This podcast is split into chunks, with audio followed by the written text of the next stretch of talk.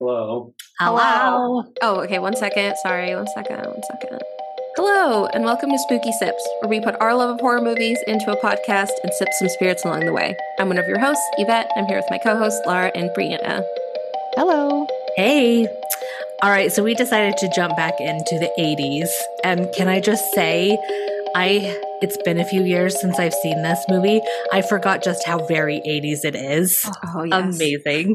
We, My favorite so- decade. Yes. So we watched Nightmare on Elm Street, the classic, which I'm sure you already know what it's about. But essentially, there's this group of teens that are all sharing a nightmare that's very similar.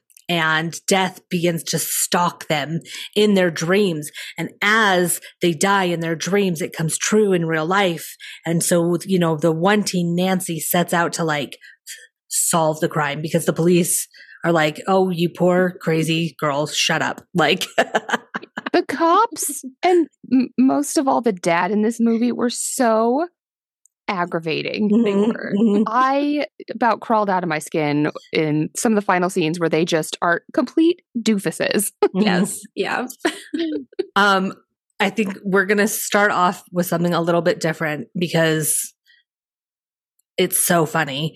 I myself don't take a lot of notes during the movies. So mine are usually pretty short. So I'm just going to read you the series of my notes. And I think it perfectly sums up the movie. Oh, I love Boy. this. I started off with first chase in alley. I love his little waddle. Yeah, he does waddle. This model. His face is genuinely disgusting. Maybe you don't think murder is serious. Jesus, mom. I wrote that quote too. Damn it, Mom. Oh my God, the hidden coffee pot has me cackling. Yes. And then I ended in your shit. That was, Perfect. I mean, we don't even I need think that really about. sums up what the movie is. That's movie kind of it. You Yeah. got it. don't even need Yeah. to We're talk done. about the Mhm. movie anymore. Mhm. That's it. That's all that happens. Amazing. Those are amazing notes. So obviously we've all seen this movie before. yes. Um, honestly, I don't remember when I first watched this movie. I feel like I don't remember my first watch. Uh, Was it even with you guys? I feel like this is a movie that maybe you guys made me watch It- at some point. It very well could have been because I think we did watch it all together maybe a Yeah. few years ago. Yeah. Um, I think I watched it in high school. Mhm. And I think in high school, I didn't truly appreciate just how amazing that 80s vibe Mhm. was. I mean, I've always been an 80s fan, but I I think when I was younger, I kind of felt like it seemed more dated or it seemed um sometimes the older movies take a while. Right. Yeah. Seem to be drawn out a little bit more. Mhm. So I don't think I appreciated it as much as I have the last few times I've watched it as I've been a little bit older. Yeah. yeah yeah i think for me the first because i i actually didn't watch that many like horror movies in high school so like as i got into my early 20s it was like something i tried to do to like catch up on all of the movies Mhm. and my late friend kelsey this was her favorite movie and so she was very excited to introduce me to it so i saw this probably like it was probably like 15 years ago for the first time um and yeah i think that like i appreciated it even more this last time like just yeah, I feel like something about this awesome was. rewatch was, Yes. it was more like it was like I feel like I'd forgotten so much Yeah. about it. Maybe it's because there were I mean there were a lot of sequels. Um yeah, i think that could could Yeah, and I think I part in it. watched some of them. I've definitely Mhm. watched more than one of the sequels. So I feel like they all started to like mix. So rewatching this, it was like, oh, no, this movie's great. like it was really fun on I- this rewatch. I Yeah. feel like I caught some things that I think maybe I haven't, you know, noticed or really appreciated in the past too, like Yeah. the hidden coffee pot. yes And I know we'll talk about it as we go through the movie, but I w- I wrote down that is a genius idea. So Secret coffee. why not have a coffee pot alarm in your room? You don't even have Yes. to roll out of bed. Yeah. That's what wakes you up is your coffee goes off in your nightstand. I want a coffee pot nightstand. you just smell the Brilliant. coffee and like Yes. you're up. you're Love there it.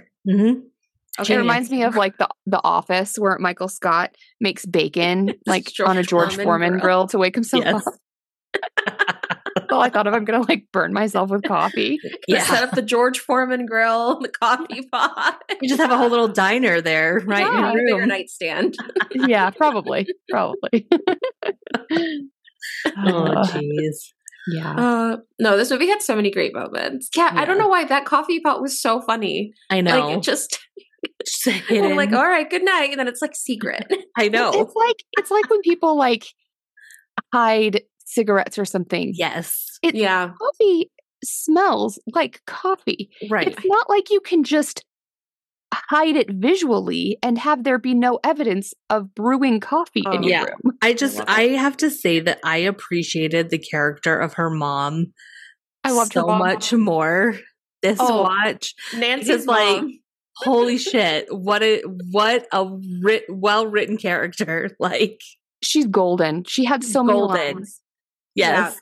no, And she's just all over the place. yes, At times the best mom ever. At Yeah. times a very questionable mother. Like it's yeah. Yeah, Absolutely. absolutely. Full. in usual horror movies, I feel like the one of the tropes is like, where are your parents? Right. You know, like I feel like that's a big part of horror movies. Is like Mhm. at no point do we ever meet the parents. So I feel like having Nancy's mom and to a lesser extent her dad Right. like actually be involved in it was so funny. Like I just I love Nancy's mom. Like when she's like, "Oh, I'm taking her to get help," and it's like the sleep hospital. You know, Yes. they're like immediately doing all these like studies on know. her. Yeah, 'cause she hasn't slept for two days. right. And I love how she's just constantly chugging vodka straight out of Mhm. that uh, opaque vodka bottle. It's Mhm. just love it. Well, and there's a lot of moments where like Nancy is being a shit to her, like just that teenage attitude of like, Mhm. shut up, mom. But her mom Mhm. is like caring for her and like bringing her like, you know, warm milk after she drew her a bath. And Nancy's like, shut up, mom. like, God, no wonder she drinks. I, I know that that um scene was also one of my favorite quotes from the mom where she like she's talking about like don't fall asleep in the bath Uh-huh. and and Nancy's like you know being a little shit and then the mom goes hundreds of people a year get killed like that it's like where did you pull that statistic from Is that true? because she like she she seemed she presented it so factual yes. you know there's yes. hundreds of people a year that She had from falling asleep in the bathtub Mhm. it's Amazing. good. I should have looked that up Yeah, Ah. amazing. well, I feel like we can jump right in because we get our first death pretty early hmm on in Yeah. the movie, right? Like, Mhm. yeah, yeah. The only thing we really see before the first death is we see kind of this montage of who we learn is Freddy making gloves with knives on them. That's the only thing really that Yeah. happens much Mhm. much um Right. before the the dream. And it Mhm. just like jumps right into that. Like I, Yes. there's not a lot of lead up. I feel No. like I you I started the movie and it was like that's it. Here it is. Yeah, here we go. Mhm. Yeah. Yeah, we're 'cause the like whole- in Tina. Is that her name? Mhm. Tina's Tina. nightmare. Yeah. Yeah. So Tina's attack scene is one of I think probably the most iconic horror movie scenes. I liken So it to like. Drew Barrymore's in Scream. Like this Mhm. is one of the like And ones I- that you reference, and Mhm. yeah, I almost feel like possibly this is one of the things that might have started our interest in doing this podcast like this because I almost questioned have we done Friday the 13th? Because I know we have looked up how this scene was made before. Yes. We absolutely have. So Yes. I was like, wait, we've talked about how the scene was done with Tina Mhm. and the ceiling. And I know we've talked about it. So have we done Nightmare on Elm Street? And then I looked up, I was like, no, we haven't. right. Yeah. I think it, it's part of the reason why we are here today as Spooky Sippers. No, I I, totally thought the same thing. I was like, no, like I've looked this up. Like I know how they did the scene. Like we've definitely done it. So I did the same thing. I like searched back through. I like checked Spotify. I was like, Mhm. maybe it's in there. Yeah, me too. Yep. That's funny. That is funny.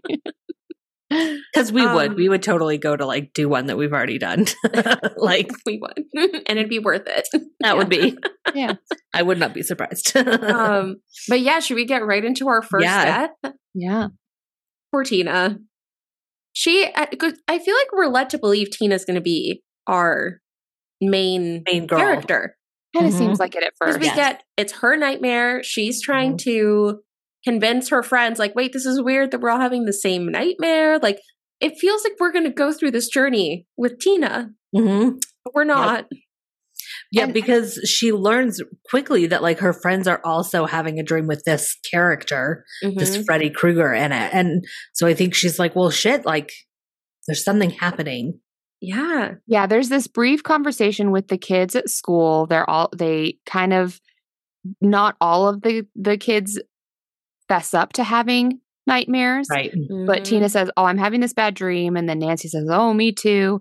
Um, and then so does Tina's no, so does Nancy's boyfriend, who is Baby McBabyface Johnny Depp. introducing Johnny Such Depp. a baby in this. You guys, in the one scene where he's hanging out in his teeny tiny little t-shirt, I could not Oh my handle god. it. What was Oh, that yeah, like the crop top? belly shirt. When yes. he stood up, Crop It was- hot belly shirt. I audibly gasped. It's like, Uh-huh. what is that? Yes. I couldn't. I couldn't focus on anything else Amazing. that was happening. We'll like Oh, need to post just a shot of that. it's oh so no, we will. Um, so Johnny Depp beat out a lot of people for the role of Glenn. I feel like it's always fun seeing like, oh, who could have gotten it. Mhm. Yeah. Um, so for the role of Glenn, uh, Charlie Sheen, Brad Oh. Pitt, and Nick Cage Oh my had all- gosh. auditioned for the role. I don't think it- I could see Nicolas Cage. No, that the others that would- maybe. That would not work. Um, but Wes Craven's daughter was like, she saw Johnny Depp and she was like, Dad, Oh. Dad, I will run away from home if you don't cast Mr. Depp. Amazing. I love that. That's so good. I love Oh that so much. Like- She's like, I will literally run away. He's so dreamy. Cast him right now. He is it. dreamy. She just wanted to like, you know, come visit her dad on set and. Yeah, mm-hmm. just Johnny Depp. That's amazing. Yep. So I love it. I could see the other ones doing it except for Nick Cage because I feel like Nicolas Cage has always been a, a grown adult man ever Yes. since he was a child. Like he Yeah, doesn't like even as a seven year old, he was probably a 40 year old man. Yeah. And I love me, you know, some Nick Cage, but Mhm. he's not a I not what I think of when I think of a good teen actor. Yeah. No. Yeah, I don't think it would have worked. Um, oh, and then for the role of Nancy, uh, our main character, some other people who auditioned were Jennifer Grey, who tell Oh. me the actress that plays Tina, whose name I'm forgetting right now. Tell me she did that's you didn't think it was Jennifer Grey Yes. Yes. Oh, I did. Completely. when she no like just at the very beginning like once Mhm. the- you actually saw her it's like that's not her No, but I did But too. I Mhm. can in that first scene like nightmare scene I was like Jennifer Grey I didn't know Because I did even was like, oh, I didn't remember that she did this. And then I was like, oh, wait, that's because she did That's not her. yeah. it, it looks like her Mhm, it's like agreed. they look very similar um so Jennifer Grey Demi Moore and Oh. Courteney Cox had all auditioned I could see any any of those. Yeah. Mhm. I feel Yeah. like the actress uh Heather oh my gosh she has a long last name She was phenomenal. Langenkamp Langenkamp okay. was very good in it No, See? she was phenomenal. Yeah.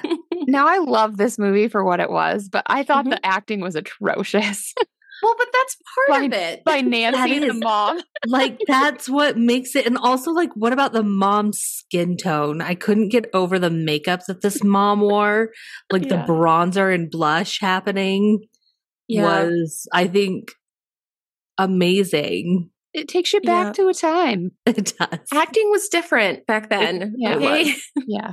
No, I, it was I terrible Yeah. I am very happy with everyone who was cast. I think they did a great job. But yeah, the acting was terrible. yeah I think that's just part of it.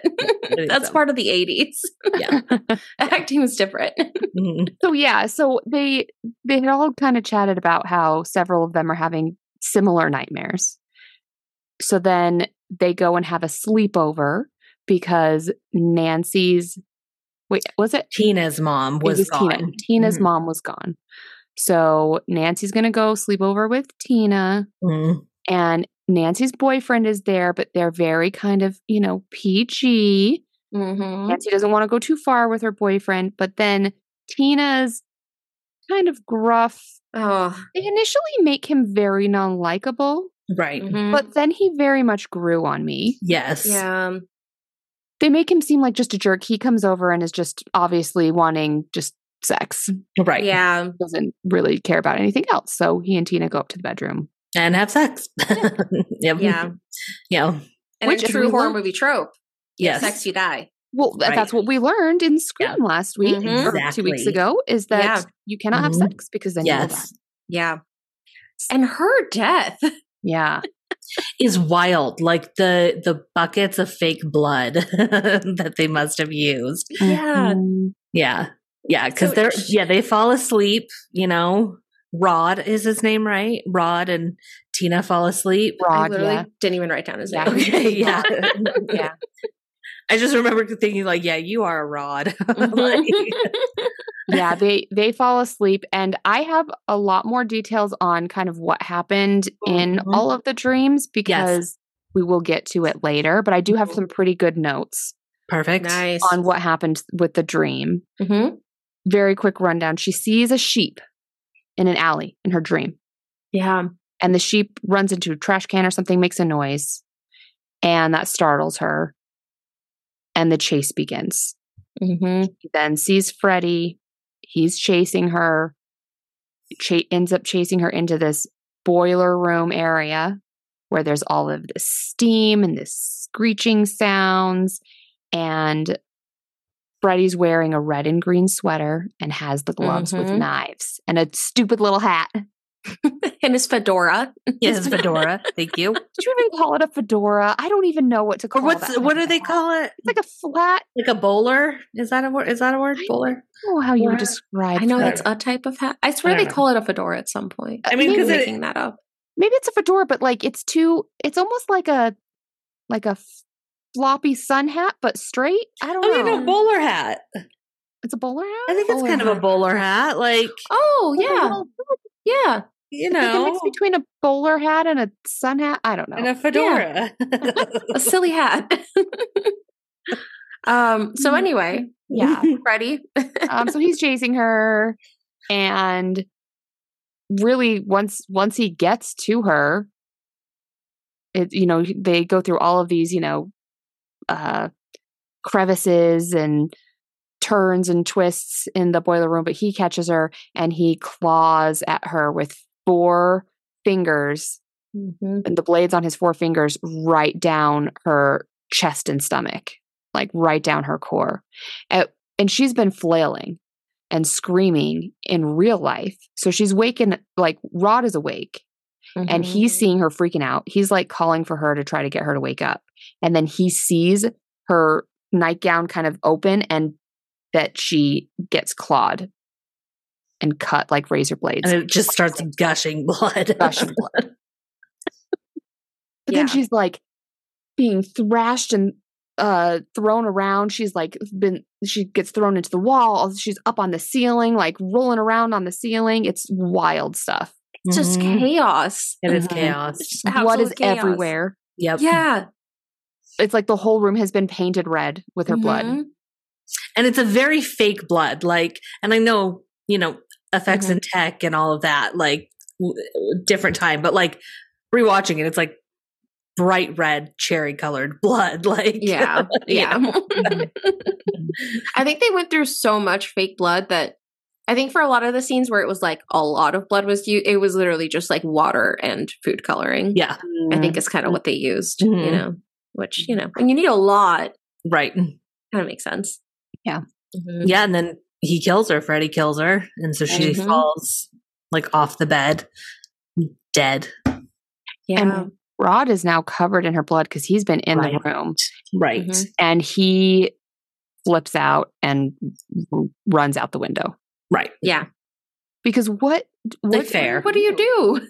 right obviously it's going to seem like you just like no one is going to believe what you just saw Yeah. Yeah. yeah And nobody does except No. for for Nancy. Nancy Yes. kind of believes him. hmm it's at it's at this point when um you know so rod's being blamed and so N- nancy is at the police station kind of explaining what happened has happened to her dad who is is he the sheriff or just a cop i think he's like the he's the, maybe the the sheriff. I don't cap not the captain but he's like one of the head guys Like a, lieutenant, like a lieutenant. Yeah, he's or like a lieutenant or something. Yeah. Yeah. Mhm. Yeah, yeah.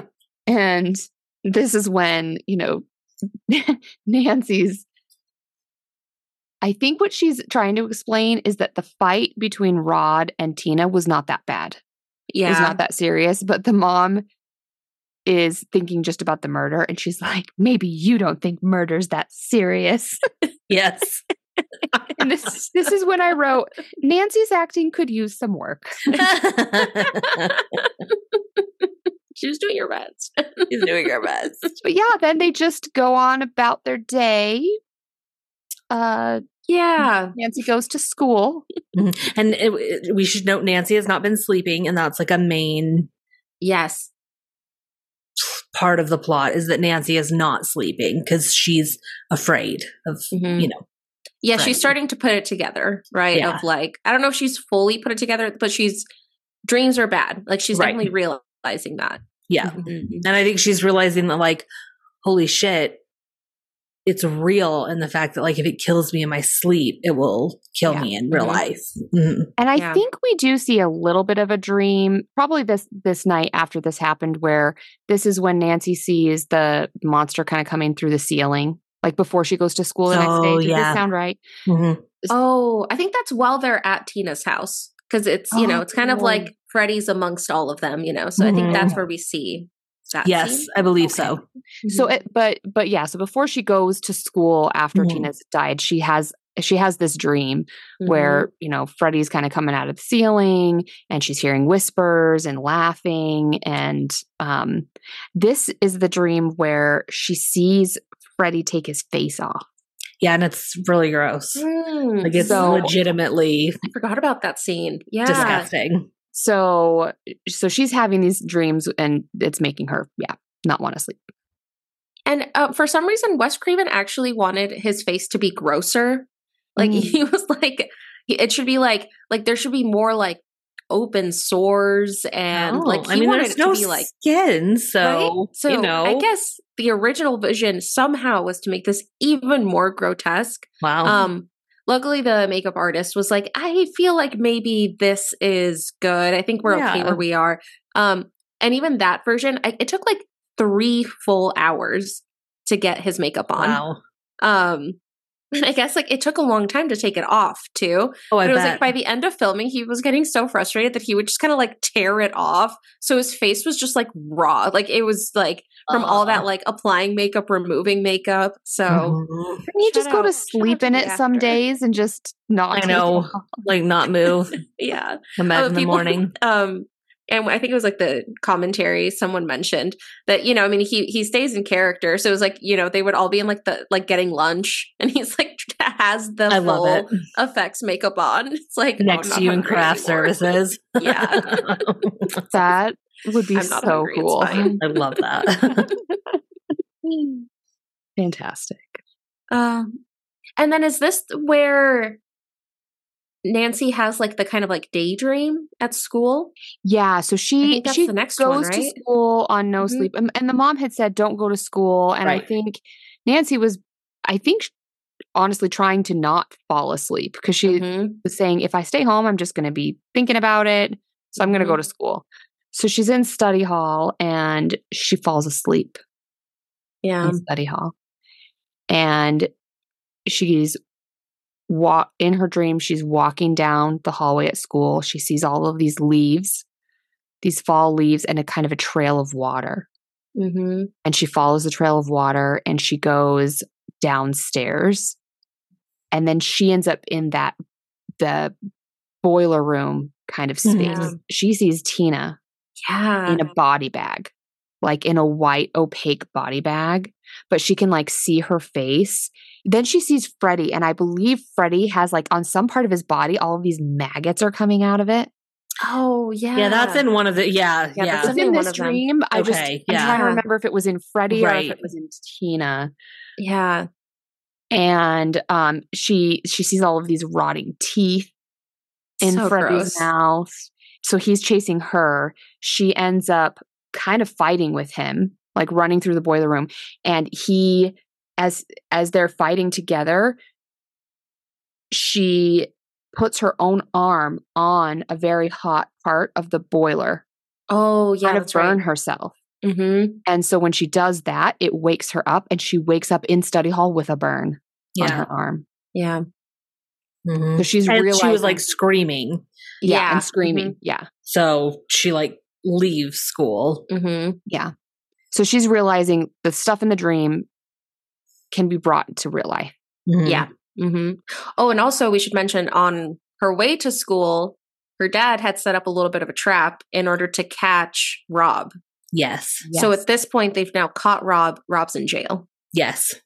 Yes. um, which is when Nancy goes and like talks to him because she, sh at this point she's like, okay, I've put this together. So she goes Right. to Rob to try to get more info. Like, yeah. you Yeah. have the dream. Uh, Like, was anyone else in there when Tina died? Like, Mhm. she's like putting it all together. Yeah, Mhm. because uh, when he like in the trap when she, when he ran into her, he pulled her aside and was telling her, "I re- like I didn't do this," and you can tell Yeah. she believes him Mhm. Mhm. that he really didn't do it. Right. yeah, But yeah, then he's in jail. Yeah, and that's our that's our next death because then that evening Nancy realizes like, oh shit, Rod is next. So she runs down to the jail and is like begging them to let her see him and they're not going to let them and she's like fine then you just go check on him like just go Mhm. see that he's okay and while this is happening it's like overlaying the scene of him in his cell and you know the nightmare freddy is like creating a sheet rope Yeah. to like hang himself by Mhm. um And Nancy's dreaming too, right? yeah I think she. Well, she so she had this is when she kind of made a plan of having Glenn Right. watch her sleep. And in Yes. that nightmare, she saw Freddy yes go So- to the. uh, she, that's when he like walks through the bars of the jail cell to like attack him, and then Mhm. she wakes up and runs to the police station. So exactly like, she had had that dream, and I think that's what led her to running over there. yes Um, so she's fully awake at this point. right I think. Yeah. right. but by the time they get there it's too late Yeah. um you know they they like check for a pulse and he's gone um and it looks like he just hung himself so again the cops don't believe anything nancy is saying because hmm yeah, they think it looks like he killed himself like Yeah. he's you know dealing with the guilt of Guilt. having just murdered his girlfriend. Can't face the Mhm. consequences. Yeah. Off in a cell. Yeah. And I, I will say, so while Nancy had fallen asleep because of this plan, it's one of the scenes that I feel is so provocative. Because this is when mm-hmm. she fall, she fell asleep. Actually, this was before. She was starting to fall asleep in the bathtub. This is before she actually then falls asleep. Oh, yeah. But Oh, we have to talk about the bathtub. yeah, we have to talk Yeah. about the scene in the Mhm. bathtub. So before she falls asleep and then the, the rod thing happens, she was Mhm. asleep despite her mother's warning of hundreds of people die every year. Hundreds of people are affected by this. um it's, uh, it's so funny but so as she's just in the bath it's just such a provocative scene because she's a teenager she's supposed to be Mhm. 15 in the movie right and it's just the shot kind of going from one end of the bath facing her where it's coming up from her legs and you see her face and then you see her legs open right Yeah.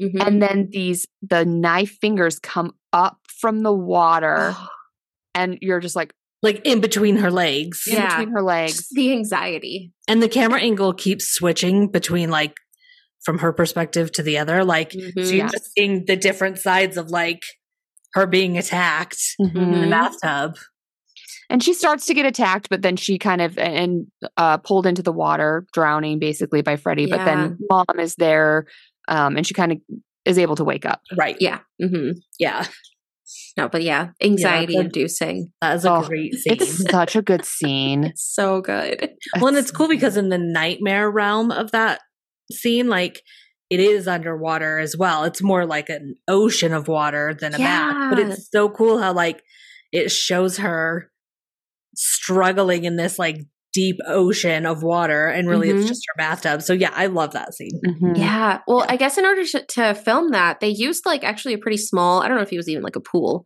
Um, it was actually really small, but what they did is that they covered it all in black uh, to give it the effect of it being a lot deeper than it actually was. It and yeah, but like you absolutely get that. Like it's like, oh, she's in the ocean. Yeah. Like Yeah. it looks like it goes on forever. So I thought that was Mhm. kind of a neat, like cheap trick of like, oh, just make it all black and it's gonna look like she's going into like deep, deep water. yeah, no that's awesome Yeah. Mhm. oh and that's when then mom of the year after chugging her vodka bottles she takes Nancy to the sleep clinic yes yeah. She's getting Get her help. out. Okay. Yep. Also, her best friend was just violently murdered when she was there. Of course, Yeah. she's not sleeping. Right. It's been I two days She's not a day. doing great. I'm not sure when it is in the movie. I feel like it's about midway, like where she starts graying. So like her Oh, hair it's is during like, the sleep study. Oh, Yeah. okay. Okay. Mhm. Yep. hmm Yeah. Yeah. that's right. which is Yeah. such a cool additional effect that they didn't they didn't need to do, Mhm. but it really added to it. I And agree. yeah. Not only did they gray her hair, but even before they did, at one point when she wakes up, I think it's maybe when her boyfriend, what's her, what's Glenn? uh, Glenn, Glenn, that's right. Glenn, Johnny Depp, Glenn, um, when he's there and she looks at herself and her hair isn't gray yet, but she even says, "Oh, I've aged 25 years."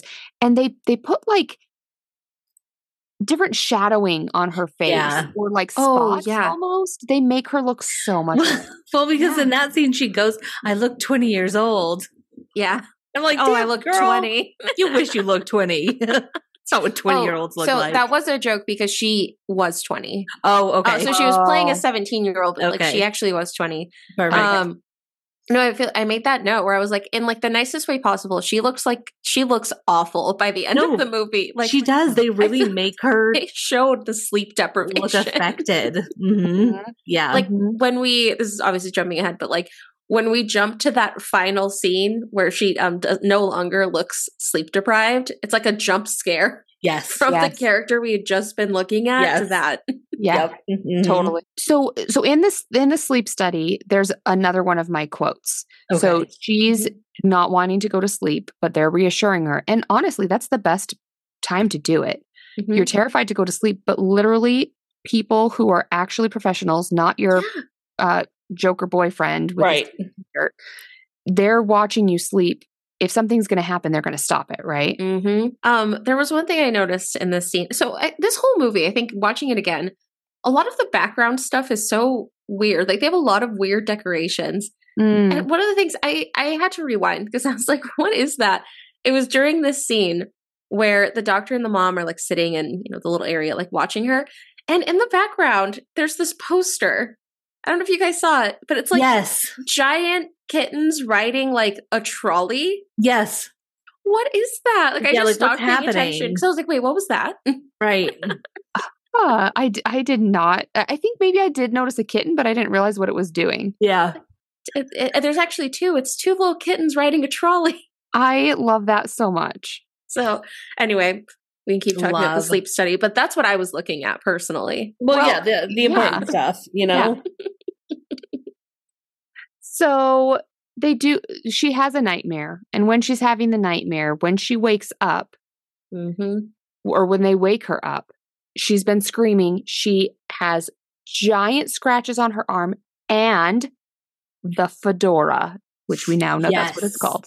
The fedora. She has the dirty, stupid fedora from Yeah. Freddy and her Mhm. mom. At this point, you know something's up with the mom because the Mhm. mom's like, "Where did you get? The, where did you like, find that?" Freaks out. Yeah. Mhm.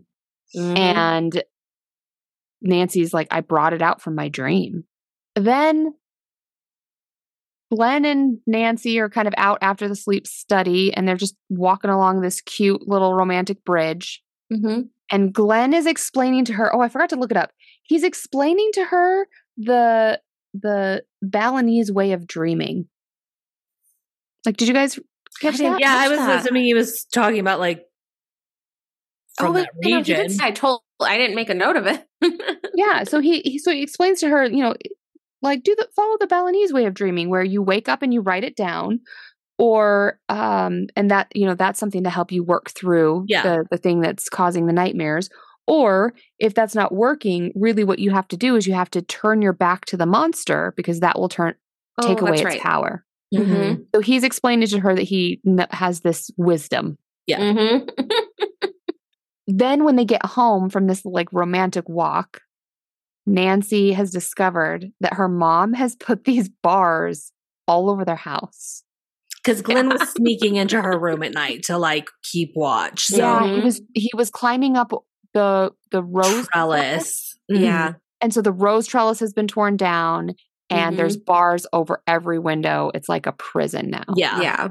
Mm-hmm. But really, the mom, who clearly at this point we can tell she's been hiding something, Yeah. she's trying to protect Nancy from someone getting into the house because Yeah. she knows Mhm. this is a real threat. We just Right. don't know why she knows. Right.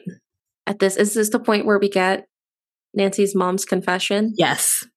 Because yeah, Nancy goes in and her Mhm. mom is like sitting on the couch with her vodka. Oh, yeah, of course. Mhm.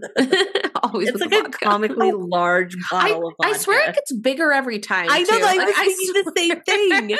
Like by the time she finally pulls it out, I'm like, oh my gosh. Size of a small child. And I love how she can't just tell Nancy the story. She's like, come down to the cellar with me. oh yeah, she makes her come down to the basement. Because anything good ever happens from going down into the cellar for story time. no thanks, mom.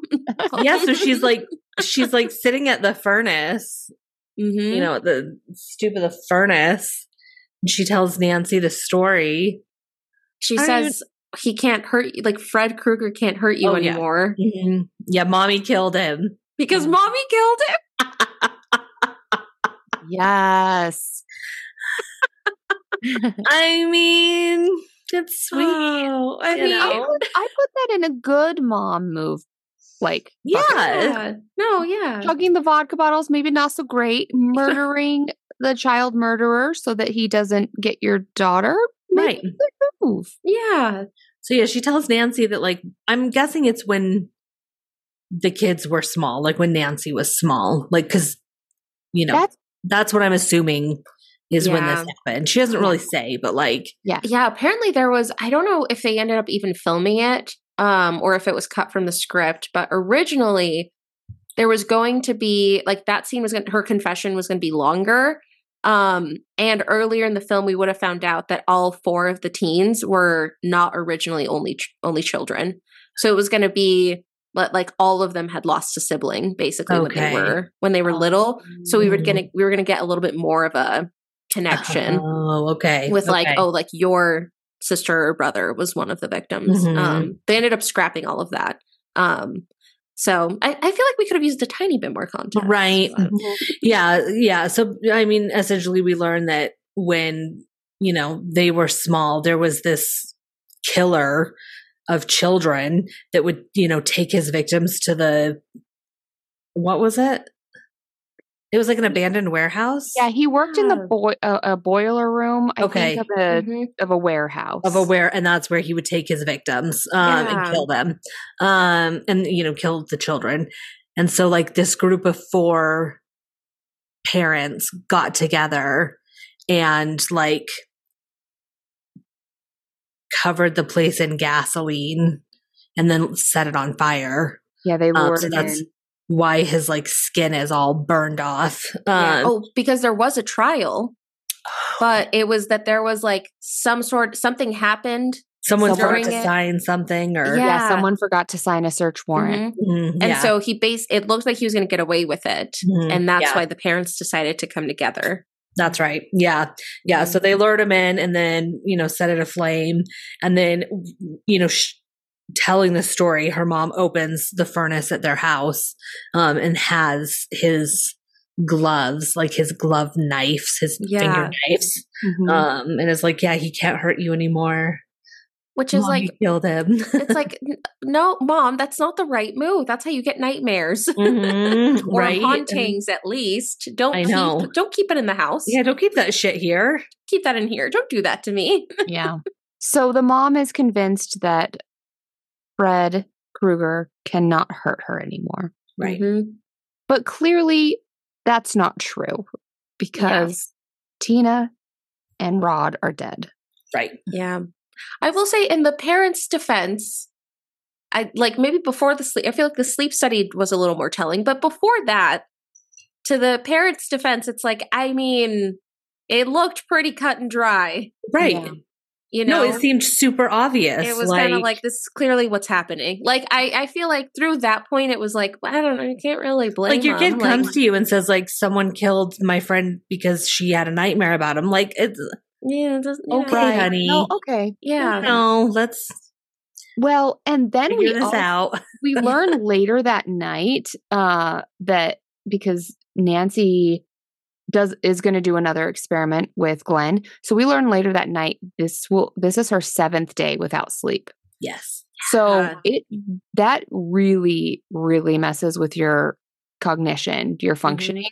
So it does make sense that the mom is thinking you're a little uh delusional right now.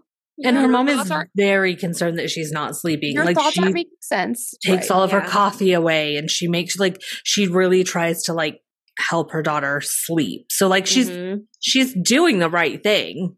yeah. at, this is the point when then Nancy kind of tells mom, "Okay, fine, I believe you. I'm going to go to sleep now." Mhm. So mom takes yeah all the coffee. She takes the one, the obvious coffee pot and all the coffee mugs Right. out of Nancy's room and is like, "Night, night, hun," and goes to you know cuddle with Drink her her vodka. vodka. Mhm. Yeah. And then Nancy immediately gets up and, pulls it out. and pulls out the hidden coffee pot. The second coffee pot with like a full pot of brewed Mhm. coffee. Yes. So like, like it is fully brewed and ready. yep. And just starts chugging. and she's drinking all these pills that like the label is just like stay awake. Stay awake. Bright bold letters. yeah, Like, totally. What the hell are those? Like, No, I like this just stay awake. she calls Glenn, who's at this point, Glenn's parents are like, Nancy's a bad, like, Nancy's Yeah. not good for you, dude. yeah. She's losing it. She's a bad influence. We don't want you seeing her anymore. So she she had already called Glenn, I think, to tell him the plan of, hey, you need to come to my house at midnight because Mhm. she's gonna go to sleep at midnight and then have her, you know, Glenn actually wake her up. Right. I think is the plan. so she right? can bring him back. And Like she knows she can bring yeah, so she's like, And oh, bring a Glenn can, like, baseball bat. You know, knock him unconscious. Yeah. Yeah. So she's Mhm. like, look, if I can bring back the hat, I'm going to, you know, latch onto him, bring him out of my dream. And Mhm. as soon as I do, yeah, get your, you're, you're an athlete, get your baseball bat Mhm. and be here to, you know, wake me up and get him. Yes. So she's just trying everything she can to stay awake until midnight. So is he. But Glenn does not do a very good job of staying No. awake. No, he falls asleep. He's very bad at that. Yeah. You know, we learned that he's bad at one thing in this movie and staying awake. yeah. Yeah. So he's like he has like music plus the TV. I love that the the little and by little I mean giant TV is just on his lap. Yes. he's just I know. with this giant TV on his lap. I know. Back in the 80s, this is what people had to do. You did not have a laptop, you did not have your phone. if you wanted to watch moving pictures, you had to get a giant box plugged into the wall and stretch it and set it on your lap. Well, see, Nancy had like a little chair by her bed, you know, and it was like, that's reasonable. He was Right. just on his Nope. lap. front and center. I mean, he's got to stretch out with that tiny t-shirt and show his midriff. That would I feel like, that would burn. You know, that's I like know, skin right? contact. That thing's probably Mhm. warm. Yeah. That's yeah. true. That is very true. Anyway, Glenn is asleep. Um, Nancy realizes that he's probably asleep, so she calls him. To which his dad picks up the phone and he's like, "I'm so done with this," and Yeah. so he leaves the phone off. Off the hook. yeah. And for our younger listeners, that would mean that they can't get any more phone Uh-huh. calls. Yes. You can only get one at a time. Yes. yeah, first of all, there's only one phone for the entire household of people. Yep. And if it is in use, you cannot, there's no call waiting. Nope. There's no just multiple calls at the same time. Mm-hmm. Nope. Yep. Nope. nope. So he's like, Yep. no more calls. No more calls. And yeah, Glenn is the third death. And his is pretty fast. It's pretty fast. it's fast, but it is wild. Yeah. I, so he gets sucked into the mattress. Mm-hmm. The way, TV and all. Yes. TV and all, giant TV and all. And the way the blood sprays like a geyser Amazing. Yeah. is This just- was better blood for this scene. This was this, good Yeah. this scene Mhm. had good blood. hmm Yeah. again covers the whole room. It's like the room, whole room has been painted in red. And it's just like- gallons. so much blood. It's a Yeah. geyser of blood. Yeah. Um, Yeah.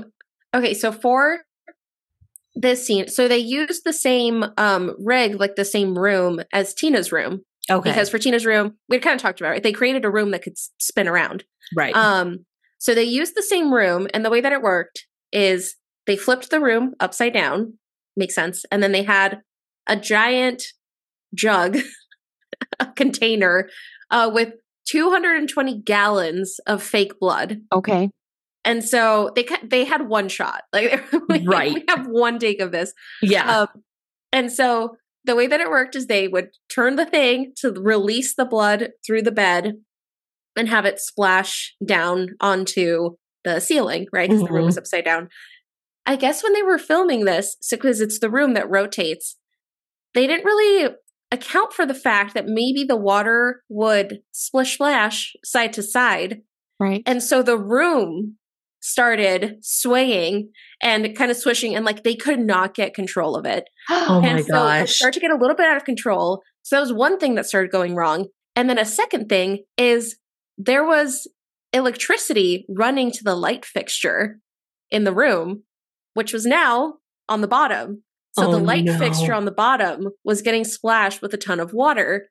And so the people that were above got shocked because of the electricity. And then the blood, the fake blood, got out of the room and started splashing into the studio because they just Oh like could my- not control it. So it, luckily, somehow, magically, no one got hurt.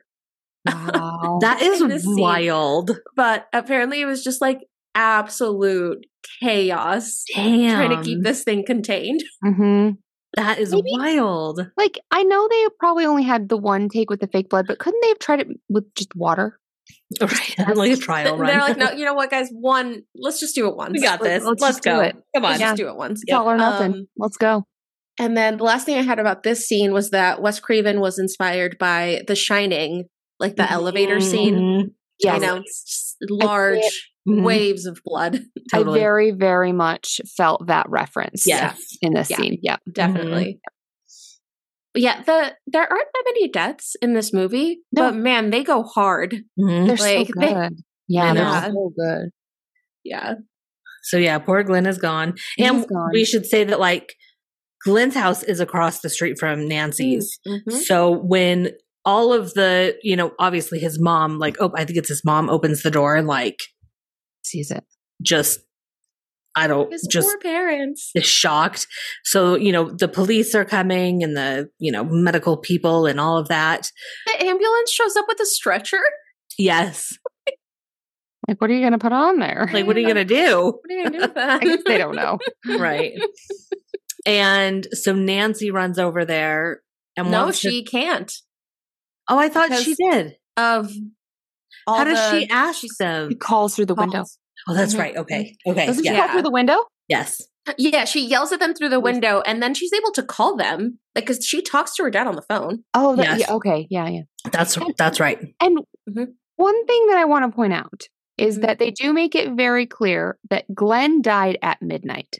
So it was at midnight when Oh, they- he was supposed to be awake, Right. that he got killed. Yeah. Mhm. And yes, then Nancy calls, is able to talk to dad. Mhm. Mhm. Says, "Dad, I need you to wake me up." In ex- I think it's been like ten minutes since Glenn died. Yeah. Mhm. She goes, "You need to wake me up at twelve thirty in exactly twenty minutes." Mm-hmm. Yeah, she's very particular about that. And so she calls him at, I'm guessing, 1210, says, Wake me Mhm. up in 20 minutes. hmm And then does a super, like, it must be the fastest like Home Alone, Home Alone Home style. Alone style booby trap setup I've ever seen. How did she manage to do all of that in, like, what, two minutes? Yeah. No, it's like it's like no time passes in the time that it takes her to like rig up all of this. Right. Uh, also, one thing I didn't catch but read later is that at the point when she says that, like, okay, give me exactly 20 minutes, there's Yeah. exactly 20 minutes left of the movie. I wondered. nice. I wondered Yeah. if there was. no, I totally didn't catch that, but I saw that Nice. online. So, Mhm. is it during this uh quote unquote 20 minutes too that like Nancy goes like to like tuck her mom in basically because there's like that weird scene where it's like wait why are you comforting your mom now Yeah. She's like it might fully have- flipped I think it Yes. might have been right before or maybe it was right before Glenn died. Yeah. because I I feel wrote like we have to talk about it. oh, yeah, the mom is just totally wasted. Yeah. totally On. wasted on the couch. Yeah. And Nancy ends up comforting her and tucking her in. Mm-hmm. Yeah. And then Probably like it's not the first time she's had to do that. and then she pulls the freaking vodka bottle from her pillow behind her to drink more. It's like, damn it, Nancy's mom. And then I was thinking, Nancy, maybe you should have had some of that vodka, girl. I know, Yeah, right? Give Nancy some of that. Courage. oh my god. Oh my gosh! So I know we're like almost through the movie, but be- speaking of that, should we talk about what we're sipping on? Yes. Yeah. 'Cause we haven't Yeah. done that yet. Yeah. So we thought we would mix it up this week, and we're doing because we thought it was appropriate the Sleepy Girl mocktail. hmm So you know you could just have this before you go to bed and have some really nice calming nightmares. So I actually started drinking this a couple of weeks ago. I have mixed opinions, but it's very tasty. So you do the the measurements can kind of be to like your preference, but you have tart cherry juice and it's supposed to be the tart cherry juice hmm and you have magnesium powder or I've heard they also have drops, magnesium drops. You can try that. And then you top it with like a little sparkling water. You do like a flavored LaCroix or you can just do seltzer water. And you mix that all together and it makes for a pretty decent little mocktail. Yeah. Yeah. I Mhm. tried looking up if um, you, like Nancy's mom, enjoys vodka. Could you add it to it? And I think the answer is no. I don't think Oh. doctors recommend mixing vodka and magnesium Ah, based on my very quick. So Google what you could do is if you wanted it to be alcoholic, you could not do the magnesium. No 'cause That doesn't really add anything flavor wise. So you could just do tart cherry juice, seltzer, and vodka. hmm that'd be pretty good, like a Cosmo. Yeah, Yeah. that's kind of like Mhm. a Cosmo on the rocks. Yep. Mm-hmm. I went and looked for my magnesium powder and wasn't paying attention. So I accidentally got the lemon fizz magnesium powder. And I don't know if I'd recommend it unless you like really sour candy. Because the tartness of the cherry mixed with the lemon fizziness of Mhm. the magnesium powder is a it is a strong it is a punch. The I don't tart, feel de-stressed. no, the tart cherry juice does not mess around. It is very like I don't think you could drink this on your own unless you were like insane Yeah. because it's very very tart. So like that's why I say kind of like your preference on how much you do of each. Yeah. So yeah. I'm very curious. This is my first time drinking it. Okay, I'm well you're gonna have to let us know Have an effect. if it's helped you Mhm. sleep. Okay, so well, okay, so is that the booby traps. hmm okay, so yeah, she sets the traps. Oh and yeah, this is when she's she tucks the mom in. You're right. Yeah. Yeah. like she tucks her in her And a then bed. lot happens. Because I wrote down, I wrote down the whole time thing that bothered me, and then she sets the booby trap, and then mom's sleeping with vodka, and then there's um a ridiculous dog. Oh, so then she falls asleep. Yes. Okay, Yes. and when she falls asleep, she's in the boiler room Mhm. or in her basement or something. But any wherever she is, there is a ridiculous dog poker painting in the basement where she goes. Did you guys notice that? I one? don't think I I, didn't- that I didn't notice the cat on the trolley, which, by the way, I did find the cat on the trolley online. Oh my gosh, that's amazing. But um, I did I did notice the ridiculous dog poker painting, and it was just the the the background pictures posters in this They're movie. so ridiculous. Why? amazing. I want to know why. They're so ridiculous. And they're Oh, like so kind of sweet. distracting. Yeah, yeah, that Yeah. was totally distracting. hmm Yeah. And, And like I think it's important to state just like in the in the finale of the movie like the movie has been able to create this sense of like is this happening or is this a dream? Like there's Oh, moments where we're not sure as the viewer like what's a dream and what's real life. So like that we go into the finale kind of with that sense of like okay, we think she's asleep. Yeah. So here Yeah. we go, but there there's doubt. Yeah, they do a pretty Um, good job of blending it. I, I Mhm. think it's I I like I really like that part Yes. about this movie is how they're able to blend it. yeah, because it's not like in other movies where it seems like a cheap shot. You know, like oh, it's just a dream.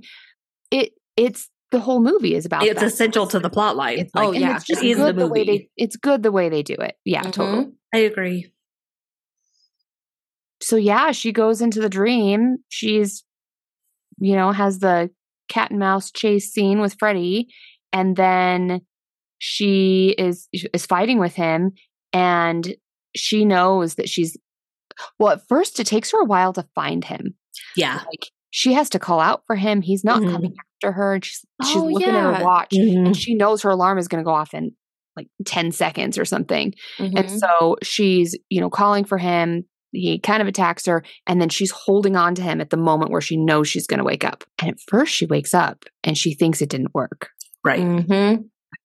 he's not here and you can just see that she is stressed what am i Yep. going to do now Mhm. and then jump scare there's Freddy in the bedroom Yes. it got me did it get you Yes. Oh yeah, it yeah, did. that, that Totally one got got me. me. Yeah. Mhm.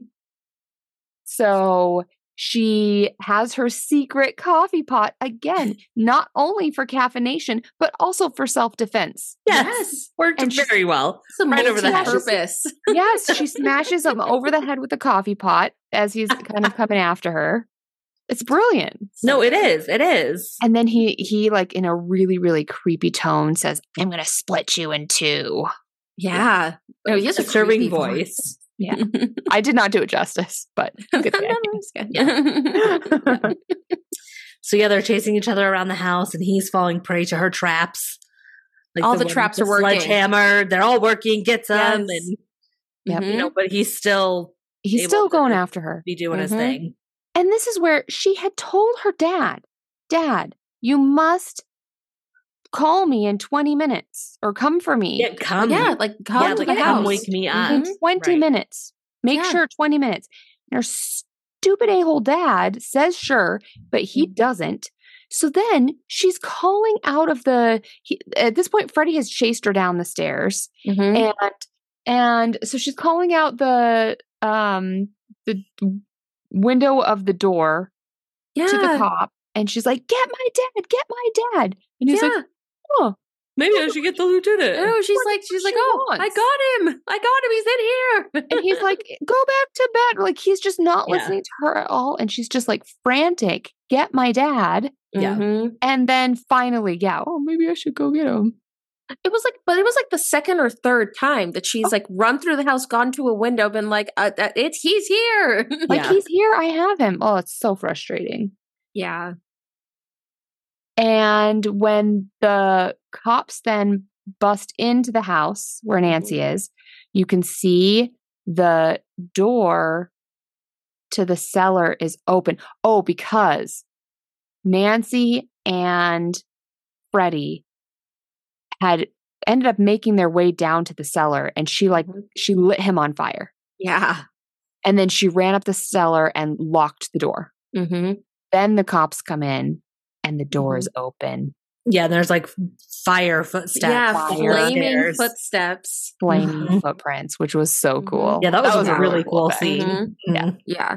There's a struggle with Freddy and the mom, and you just see this like, and this is where you have to realize it's the 80s, right? You get this like burnt, yeah. crisp little mom figure in the Yeah. No.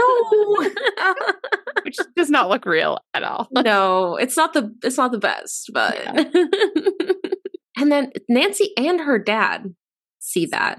Right? Yes. Yes, Mhm. yes. And then Nancy, she's at this point, she's totally gray. She's Yeah. totally an old woman. And she just turns to her dad and she's like, You go downstairs. I'll be there in a minute. Oh, I'm okay. Yeah, she's I'm like, okay. I'm okay. Yeah, you go yeah. down. You go downstairs. I'll be there in just a minute. And then Freddy's there and Mhm. coming out of the mattress, I think. And Yeah. Nan- Nancy turns her back to him, Yeah. Mhm.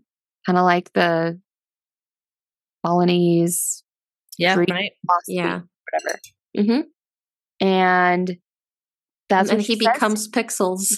Yeah, she says to him, You're nothing. You're shit. I want them back. hmm She wants her family back, and she says he's nothing and he's shit. hmm And just like that, Just like that. he Just becomes like little that, it's- pixels it's that fly morning. away.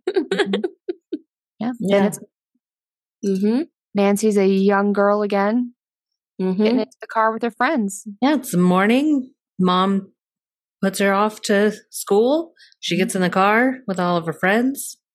But They're it should, alive. it should be noted the car is not what it's looked like in the past. Right. Mhm. Car is red and green striped Yes, I love that detail. I Mhm. know. with a with a fedora colored top because it's like a convertible. Right. Yeah. So it looks very similar, like Freddy. hmm And then we see the final scene, you guys. It's, and again, I know we also have talked about this before it's so and like how they did it. The Mhm. final scene is the mom is standing at the front porch and a hand busts through the window from the inside of the house, busts through the window to the outside of the house, grabs the mom like by the neck, and clearly is pulling a doll. Oh, it's Right. so obvious. It's so Right. obvious. Yeah, like the tiny little window that like her thigh couldn't have fit through. yeah. It's so good. The ending is. s- the- I think we've talked about this before, but yeah, there there there were multiple endings as an option. Yeah. Um, Wes Craven did not like this option. He Oh, did well, he- not want this. He should have trusted his gut because it was. Um, yeah, no, he did not want this to be the ending. I think he like still stands behind the fact that this was not the right ending. Yeah. Um, so he wanted more of just they get in the car, they drive away, and then we just pan to the like the children jumping rope with um the little like nursery rhyme. oh. Mhm. And like that was it. That's the end. Um, like- apparently they filmed like a ton of different versions. Like there's there was another version where um the top would come down and then you realize that the driver is actually Freddy Krueger. Um and then Oh. there's so like they filmed I, I don't even know I- in the commentary they say like they just kept filming kind of like alternate endings. wow. Um and it's, I feel like this one's just a little too weird. Like it's fine because Because it leaves you kind of just being like, 80s, "W- but, wait, like, what? yeah. Like you're kind of left with just like, what? Either do it well or don't do it at all. And this is not done well. Yeah. I feel like they could have done with that. I kind of like the whole like, yeah, leave it where they drive Mhm. away, but do it if, just having the kids like with the, the creepy nursery rhyme. It's like that's Very enough. creepy. Yep. Because the idea with the door pulling thing was like, oh, it opens the doors for sequels because then you know he's like Freddy Krueger still. It's like no, like you you could have still had could have done that. Like Well, that's and- not. Yeah, And you got that with with the car because it I we've talked about this before, but sometimes the less you show, the better. oh the yeah, car being clearly Freddy, even if you didn't pick that up, they Yeah. then showed the people realizing, oh, like you you saw Nancy realizing, oh shit, this is this is Freddy Mhm. still. I'm Right. not safe. And Right. they Yeah. made that very obvious before the whole mom through the Yep. yeah. front door Agreed. window. Like I feel like it was just I it was agree. too much. It, it Yeah. yeah. Especially because the other effects, like, were they perfect in the movie? Like, no, but that one was like you're Real ending it on an extra cheap note. right. exactly. You know, Exactly. One hundred percent. Wes Craven was right. That was not the correct ending. No. Yep. Um, yeah But yeah, that's Nightmare on Elm Street. yeah. The end. Mm-hmm. Mm-hmm. Mhm. So, is this a good time to get into some psych and potential dream analysis? I'm excited for this one. I am I'm so, so, pumped excited. for, for I'm so this. excited. So just remember, everyone, uh, I am not a real doctor, but it's okay because these are not real people. And even if they were, it's all in their It's dream. dream. It's all just a dream. So Ooh. tonight I am taking a far departure from actually psychoanalyzing this movie. Mhm. Instead, I'm getting a little bit more into uh, psych adjacent dream Yeah. analysis, Nice. Mhm. which, as we kind of alluded to earlier, could be, could have some merit, could also just be a bunch of like, you know, like psychics or, Oh, yeah. you know, astrology or something like that. Right. Mhm. so, before I get into that, I do want to talk a little bit about because they did talk about the effects of not sleeping. Mm-hmm. Mhm. And interestingly enough, this is actually what sparked part of what sparked my interest in the field of psychology to begin with. Oh, really? So, yeah. Mhm. So, when I was in high school, I took an AP psychology class, Mhm. and it was one of my favorite classes. It was just really interesting. And one of my favorite things that we did, my my end of the year kind of thesis project was on the effects of not sleeping. Oh. Mm. So, what my really good friend and I did for this experiment is now, this is, I'm aging myself a little bit. We had a camcorder. and so we um we did a 2-day sleepover. So she came to my house and we were going to stay up the entire time. Nice. And we conducted various cognitive experiments on ourselves every I think it was like every eight hours, five or eight hours or something. So we tested our reaction time. We tested our uh, just ability to discriminate things cognitively, Mm. um, you know, how fastly we could read, run, things like that. So we did all of these experiments. yeah. And we had all of these things to keep us up, just like Nancy. So The stay think- awake pills. Yeah. So, well, we didn't do the stay awake pills, but we had coffee. We had all of the snacks. And my favorite thing we did is, um, oh, I even have one right here. You know, water bottles that you use to spray your cat, like if they are Spray, doing something yeah. bad. We sprayed each other awake anytime one of us looked sleepy. That's not a bad method, honestly. I love it. So, and we recorded the whole thing and we ended up getting data on, you know, how well we performed at the test at the beginning. And then mm-hmm. after staying up for 24 hours, I don't think we ended up staying up. I think we ended up going like 36 hours. Mm. I think It's tough. Yeah. Mhm. But it was really tough. Like we were wiped out and we got weird. Yeah. Like when you go when you go 36 full hours without sleep, it's not Mhm. good. No. no. No. So just in general, um, some things that sleep deprivation will impact is yeah, your reaction time. One of the biggest things is your emotional regulation. Mm. So like being irritable, feeling more anxiety and depression. That's something that I, as you both know, I don't sleep very well. Yeah. Interesting. uh, your short and long term memory, and a lot of your executive functioning skills. So, this is things like planning, organizing, decision making, ability to focus. And this is some things we can kind of see in the characters of this movie. Mhm. I feel like they do a good job of showing Yeah. it. Except she makes great booby traps. Uh huh. He does. She was Yes. intact for that. no effect. Yes. well, it's like, okay, so she's got the sleep deprivation, but then she's also got the the increased endorphins from like needing to be in that survival situation. So it's kind of like which one wins out at the moment. yeah, the adrenaline. Yeah, Or, the adrenaline. That's what I meant. The adrenaline. Totally. He's gonna crash hard though. Oh, yeah. Sleep for five days straight. Right. Okay, so when I was, I honestly don't even remember. When I was younger and I was interested in psychology in general, someone bought me this dreams book, a complete book of dreams. and it has all of this dream analysis. That Can thing I is like say- textbook size. Yes. It's, yeah, it's when I don't even know when this thing was made. But anyway, it's not messing around. Is it scientific? No. Is it based on anything real? Probably not. Well, but is it okay. Yes. so this combined with some Googling for anything that was not in this book, although this book has a lot of stuff in it.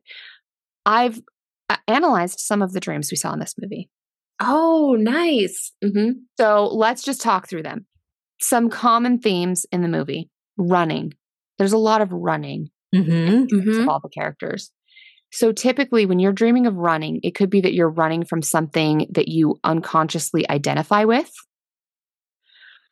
or that there's like a type of fear at your heels.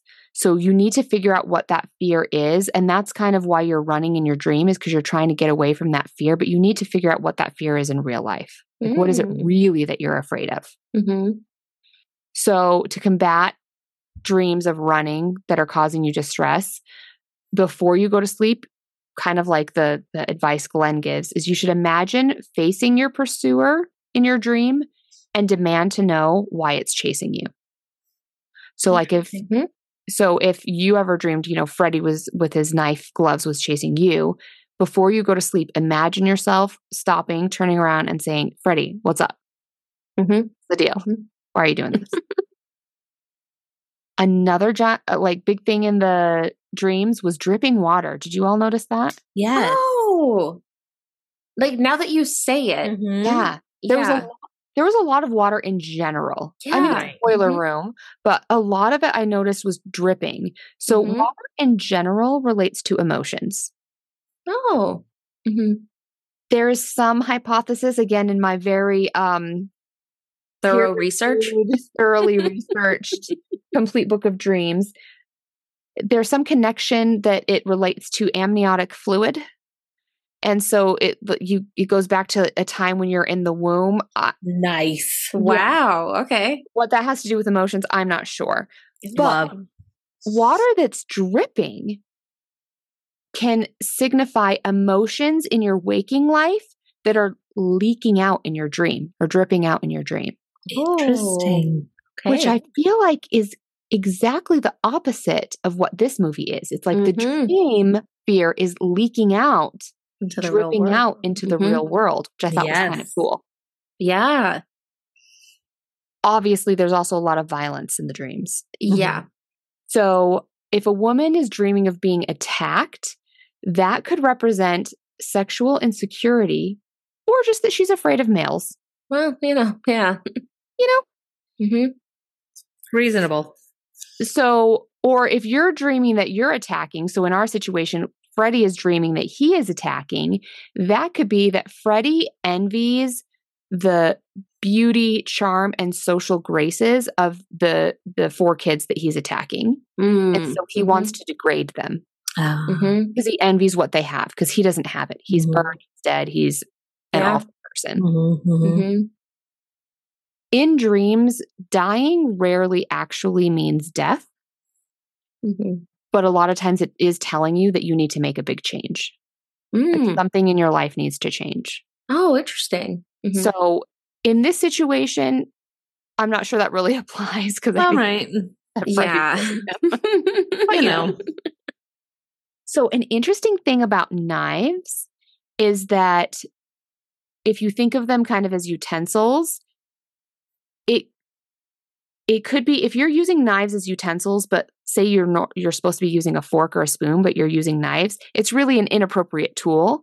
So it Freddy's fingers as knives, I think, mean that Freddy is trying to satisfy his emotional needs in an inappropriate manner. Oh, Well, If you're using knives instead of appropriate nool- tools, you're trying to satisfy your needs in an inappropriate manner. mhm, That's what I think Freddy's doing. mhm. Or for murder.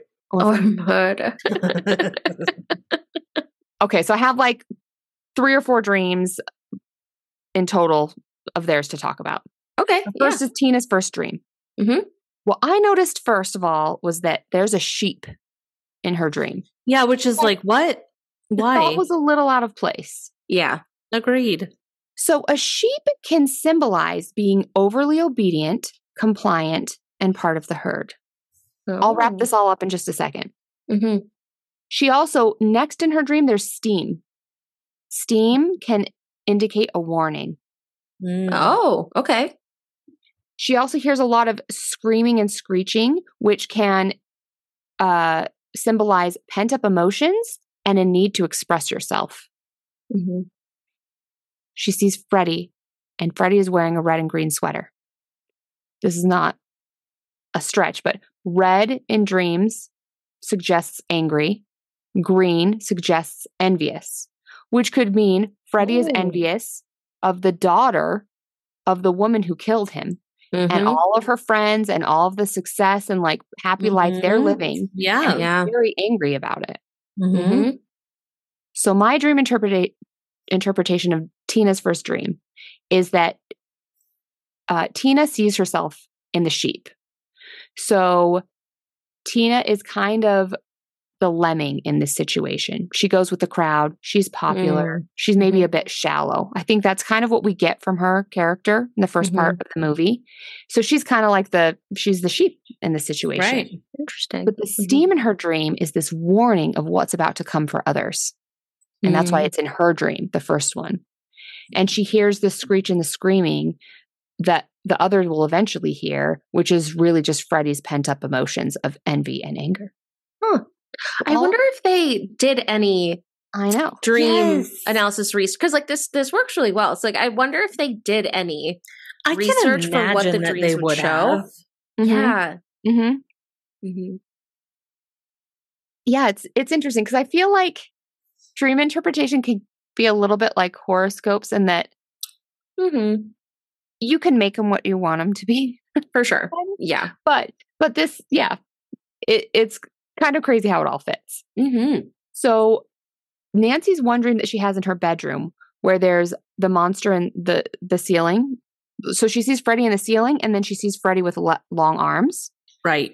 hmm So arms represent strength and violence. Oh. So the fact that these are exceptionally long arms on Freddy, which was kind of again a random Ooh. thing. Right. It was random. The long arms are random, but Yeah. when you think of it in context of dreams, it makes sense. Oh, and uh, ceiling can kind of represent something that is your goal and dream in life. So the monster being in the ceiling could represent that Freddy is going to stop them from reaching their goals and dreams in life because he's going to kill them. Mm-hmm. That's why he's in the ceiling because he's going to prevent them from reaching what they want. Mm-hmm. hmm She also hears whispers, and whispers mean that you need to pay closer attention. It could be about your Oh. insecurities and anxiety, but it, it means you need to pay closer attention to something. And laughing has a couple of meanings. It could mean something like mockery, if someone's laughing at you. But also, just if you are laughing or if there's laughter in your dream, it could mean that you're going to achieve something important Mm. if you dream your face coming off is coming off because this is what happens with Freddy, his face comes off. It could mean a loss of social social status due to decisions you made. Oh. Well, I mean, that seems accurate. So here's how I'm going to wrap this one all up. Uh huh. Nancy needs to start believing in her dreams and warnings. hmm The arms are cl- a clear clue about how strong Freddy is and that he means to do them violent harm. So she needs to play to pay closer attention to her instincts Mm-hmm. Yeah. The laughing could be both Freddy and her. So it could be that he is mocking her and the rest of the victims, but it also, if she's the one that's dreaming the laughing, it could mean that she can be successful at defeating him. Oh. Mm-hmm. the laughing can mean that you're going to achieve it. So I think Yeah. both of those things. hmm I'm going to do Nancy's next dream. She dreams of centipedes Oh. that Mhm. gross centipede. In this dream, um, Tina is crying blood. This is the dream where there's liquid stairs that she's sinking into, and there's Oh, a yeah. shattered mirror. hmm Centipedes can represent progressing forward despite difficult challenges. Yes. Really? I'm not making that's what up. centipedes. That's what centipedes represent. Yeah, it signifies that Uh, your road, yeah, it signifies that your road will be fraught with obstacles and distractions, but it encourages you to be optimistic. It counsels you to let go of any negative feelings and keep going. Crying blood could mean that you feel uneasy in a spiritual way or that you're unsure how to express yourself. Oh. Losing blood could mean a loss of physical or moral strength. Sinking means that you're getting stuck into calamity and dismay. Mm. And a shattered mirror means that you think your your self-image will no longer exist. that makes Oh, sense. mhm. That makes sense. So I think this whole dream means that although Nancy is following falling deeper in her dreams, she's making progress in defeating Freddy. So she needs to be Mm. stronger in expressing herself and in her ability to stop giving Freddy power. And defeating P- Freddy will stop this horror that has happened due to his negative image of himself that happened when her parents burned him. Yeah, Mhm. So I think it all kind of makes sense. it does. No, the the nightmares are yeah, they're Mhm. it's No, adding up. totally. hmm See, I don't need therapy. I just need a dream analyst. okay, well, I think that's what Laura's about to do. Sorry, therapist. All We're your problems are about to be solved. So Rod's dream. He dreams of ropes, sheets, and hanging. Oh, mhm. A rope signifies support. Hanging is um, signaling a deterrent. There's also screeching in his dream, which we talked about is like pent up emotions. And then there's also when Nancy's dreaming while Rod is being hung, she has that dream where the tongue is coming out of the phone. Do you remember that? Her? Yeah, Oh, disgusting. yeah. That was very Mhm. vile. Which signifies communication. Oh. Yeah. Okay. So I interpret this to mean Rod has had no support from his community. Mm. His death will serve as a warning and deterrent to others to not go to sleep, even if they think they should be safe. Yes. Because- Freddy will stop at nothing to communicate his message out to the others. Yes. Okay. Yeah. Mhm. And finally, the last dream has a lot of fire, whereas we've not had much of that. Oh, Mhm. yeah. hmm Mhm. And fire indicates physical and emotional potency and how we express it. Hmm. But what's interesting is that when fire is paired with water in a dream, it could suggest that physical energy is being restrained by thought, which Oh. totally applies to this because it means that the thoughts and dreams can physically impact the people Mhm. around them. So your, you know, your brain dreaming things can have an actual it can physically manifest. Mhm. Yeah. So really, all of the dreams track. They Yeah. do. I know. I they must. I hope that I means that know. they checked. I know. this because it works pretty well. Mhm. because now we're going to do some analysis analysis of our own dreams. Oh, that so word is my least favorite word in the analysis. Well, analysis. Yes, because it's like analyst, analyze, and I feel like there's a lot of ways to mess that word up. That's true. That's fair. That's very true. That's fair. I'm going to analyze your uh, hatred of that word. yeah. yeah. So either Brianna or Yvette, one of you should just explain a little bit what your dream was, if you remember. Um, okay, the gist of my dream, which honestly I'm so confused by. In my dream, I was at a golf course and I went to the store that was on the golf course and I was basically getting pressured into buying golf shoes. Um, and I, I feel like this will be obvious to to everyone, but I'm not a golfer. Uh, because in this dream, uh, it was a very intense process to get golfing shoes. Like I had to do a lot of measurements. They had to do a lot of like fitting. It was like a very long process of getting these shoes. And I like I didn't want them. Like I don't I was like, oh, I don't need this. But they were really pushy, but I didn't want to be rude. So I um stuck around and went through this very long process of getting um sized for golf shoes. I love it. I don't know. I actually love your dream so much. I love it. Like, why? Why? What? What's the reason? Guys, I've decided I'm going to quit my job and just be a dream Yes, analyst. You have full Yeah. support. Okay. I mean, if people want to send in their dreams, Yeah. yeah, you could do some analysis. Yes, send in your dreams and fifty dollars. no, I'm just kidding. Please do some zippers. if you're if you're a fan, we'll do it for free. Yeah. Yeah. Okay. So are you ready? Buckle up.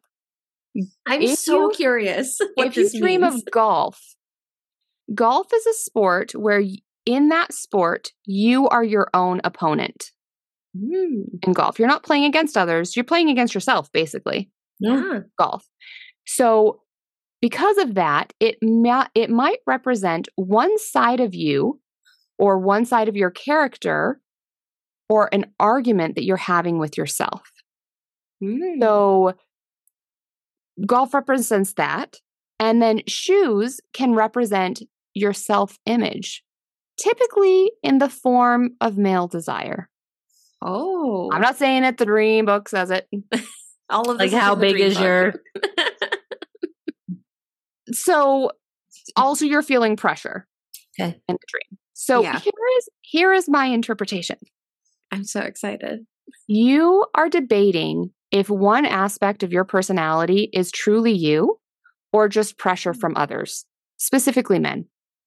It could be something to do with career, family, lifestyle choices, but you're debating if it is your true self that wants this or is it the pressure from the motherfucking patriarchy?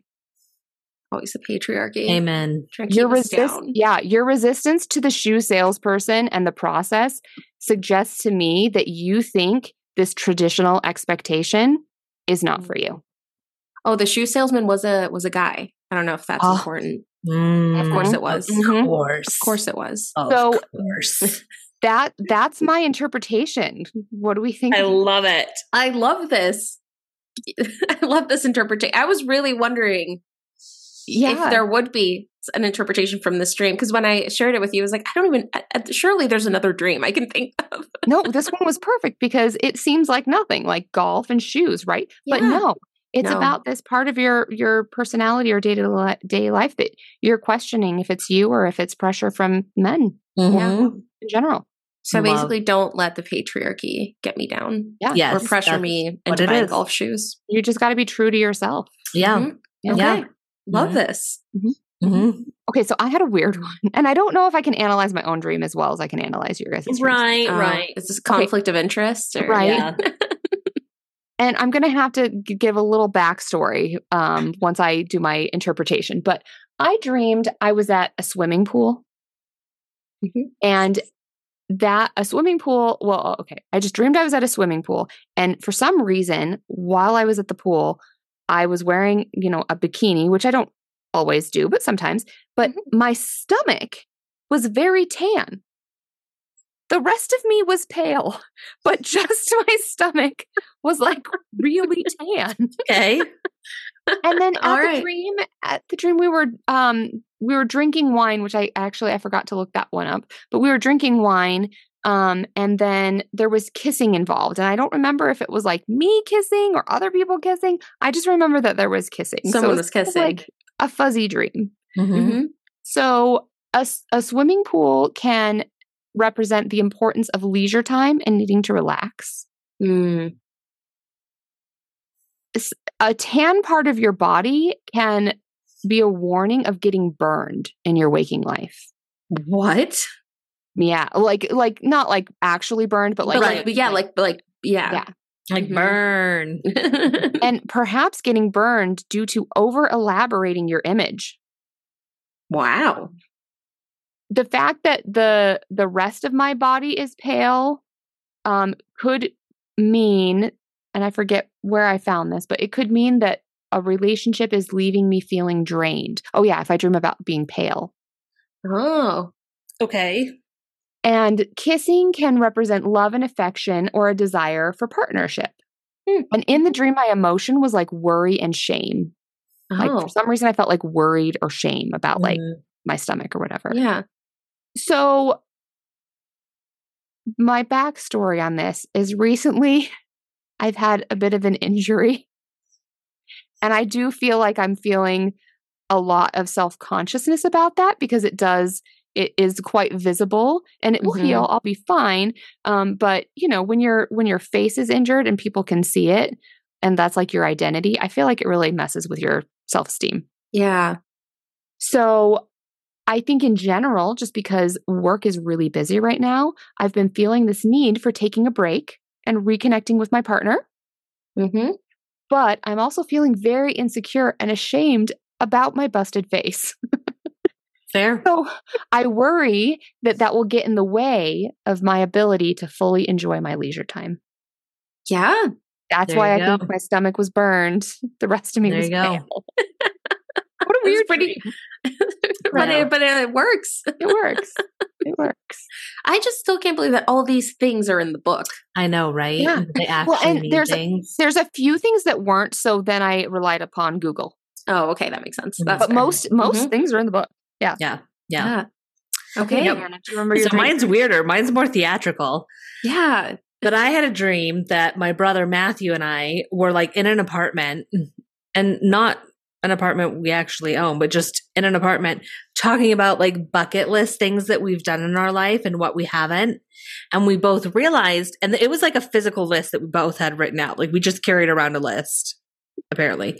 Um, but, but we both realized that we had safari on our list. So we are like, shit, let's go on a safari. So we did. And it felt like maybe it was Africa that was where our safari was. You know, Mhm. it was like that kind of place. But instead of animals like giraffes or hippos or, you know, safari animals, it was those raptors, dinosaurs, like the ones from Jurassic Park, the little guys that just walk on two feet, you know, they're just the Mhm. little one, kind of blue. Um, th- that's what the animal was. But then we also realized, like, oh, there's penguins, which didn't really make sense because, Oh, it does. you know, but But it but we realized, like, oh my god, the penguins aren't part of the safari. Like, they're they're dinner, they're the prey. So we were like, in this team effort of like trying because we were just driving ourselves on a safari. It was just him and I in the car. It was a self-guided safari. self-guided safari with a very large van capacity to hold penguins because we just kept trying to rescue the penguins and we would Oh take turns like covering and like I woke up and that was the dream like we were saving penguins. Mm-hmm. They they were pretty small too like you know they were handheld penguins. so It's just just little come up and throw in the van. Love this. I love your dream. Yeah. love. And you also told me that the emotions you were having, that there was laugh, like you were laughing in Yes. the dream, but that Yes. also feel some fear. Yes, exactly. I forgot about the laughing. I've always done that my whole life. I laugh in my sleep a lot. Um which can be really fucking creepy. Like It's cute. It's a cute laugh. yeah, it's not like a manical laugh, but Manic laugh. like an evil laugh in your Yeah. sleep. That'd that would be fun too. Yeah. But yeah, that's my dream. I can't wait to hear I'm what all so- of these things mean. I feel like I did such a good job, you I'm so excited. Okay, so safari specifically is not in the book, but travel is a means of escaping the reality of your daily life. Well, isn't that the hope Now, ex- exotic travel, which is I feel like safari, it Mhm. might indicate that you require challenging intellectual stimulation. Mm. Raptor dinosaurs, dinosaurs just in general, represent your past, specifically childhood memories. Oh, Penguins, which you were rescuing, represent adaptability, resourcefulness, closeness, family, and spirituality. Mm. wow. I kind of Mm. mentioned this with Freddy, but but laughing can mean two things. One, it can mean mockery, like if someone's being like laughing at you, Mhm. or it can indicate that you will be successful. Huh. Like that's what laughing means in the dream. You also felt fear. Right. So here's my interpretation. You are needing to escape the reality of some past negative childhood memories. Mm. You need to put them behind you so that you can adapt and further your closeness with family and Mhm. spirituality Mhm. and or grow intellectually. Hmm. The past childhood memory is blocking you from atru- achieving your true intellectual lifestyle. Mhm. Uh, feel your journey to overcome this past has been filled with mockery in the past, so you fear that will happen again. Mhm. However, your laughter indicates that in your journey to overcome these childhood memories, you will be successful. Mm. Wow. Love. Huh. I love it. Is that not a good interpretation? I love it so much. I think it's so perfect. Yeah. So like- cancel therapy. We're Therapy is over. I've I saw. Do you want me to send my interpretation to you so you can send it to your therapist? Yes, Yeah. please. I'll just text it right to her. I saw this meme that said, I need a white girl to come and tell me why the moon is making me sad. And I feel like that's kind of what you just did. It is, So, right? But here's here's the good thing is you will be successful in your Mhm. journey to increase your intellectual stimulation. And Yvette, you just need to trust your own your own self and not Mhm. let others pressure you. Do your thing, girl. I would say these are pretty accurate. I love these. Well Yeah. done. Yeah. I love this analysis. done. Yeah. I'm so Um, happy you had your book to interpret these dreams. I know. If any sippers would like me to analyze their dream, just DM us a quick a summary of what it was and I I will get back at you. Oh, I love this. Yes. Yes. Oh, that'd be so it's fun. happening. Mhm. Mhm. Yep. Yep. Yep. I can't wait. All right. Well, I have so many notes. I think I was kind of telling both of you. My notes for for this movie are very long, but I'm really for it. excited. So I think we should be let's just get into it. Let's do Have it. either of you heard about what the inspiration was for this movie? No. I don't think so. Was it a bad dream? Yes, in a way. Mhm. Wes Craven was inspired by a story he saw on the LA Times. And the story he specifically saw was of a young man, he didn't say like how old he was, who was like he was a scared he was scared to fall asleep. He felt that something was chasing him or going after him. And so he was doing a lot of the things that we saw in the movie. He was like drinking coffee, taking like pills, doing all of these things to stay awake. But eventually he just fell asleep, which kind of like in this movie, his parents were kind of excited about. They're like, he's asleep, he's good, we'll take him to his room. And after he fell asleep, his parents heard screaming coming from the room. And by the time they got to his room, he had died. and this wasn't the only case. So I couldn't find this specific one that Wes Craven was talking about, but I did find a bunch of old LA Time articles because it was a group of um, Laotian refugees that had come to the US around, I, am assuming it was like late 70s, early 80s. And within that, that group, there were multiple of these cases. So one of the articles that I had found was here in Portland, Oregon. Um, okay. Um, it was very, very similar. A man had fallen asleep. His wife, who was sleeping next to him, woke up because he had like labored breathing and it was enough to wake her up. So it was like a noticeable thing. And she tried to shake him awake, but she couldn't. And then he just died. he, he was a healthy 47 year old man. And so when they went to get an autopsy, like they couldn't find the cause of death. They had no idea what was causing it. And then the um the morgue pathologist was like, "Wait, this isn't even the first time it has happened. Th- this happened. There was another refugee that had experienced the exact same thing. Also, young, healthy, died in their sleep, and then they could not find the cause of death. And so they, so there were four of these cases in Portland, and Portland, there there were like two thousand refugees that they had taken. So four out of two thousand is right huge.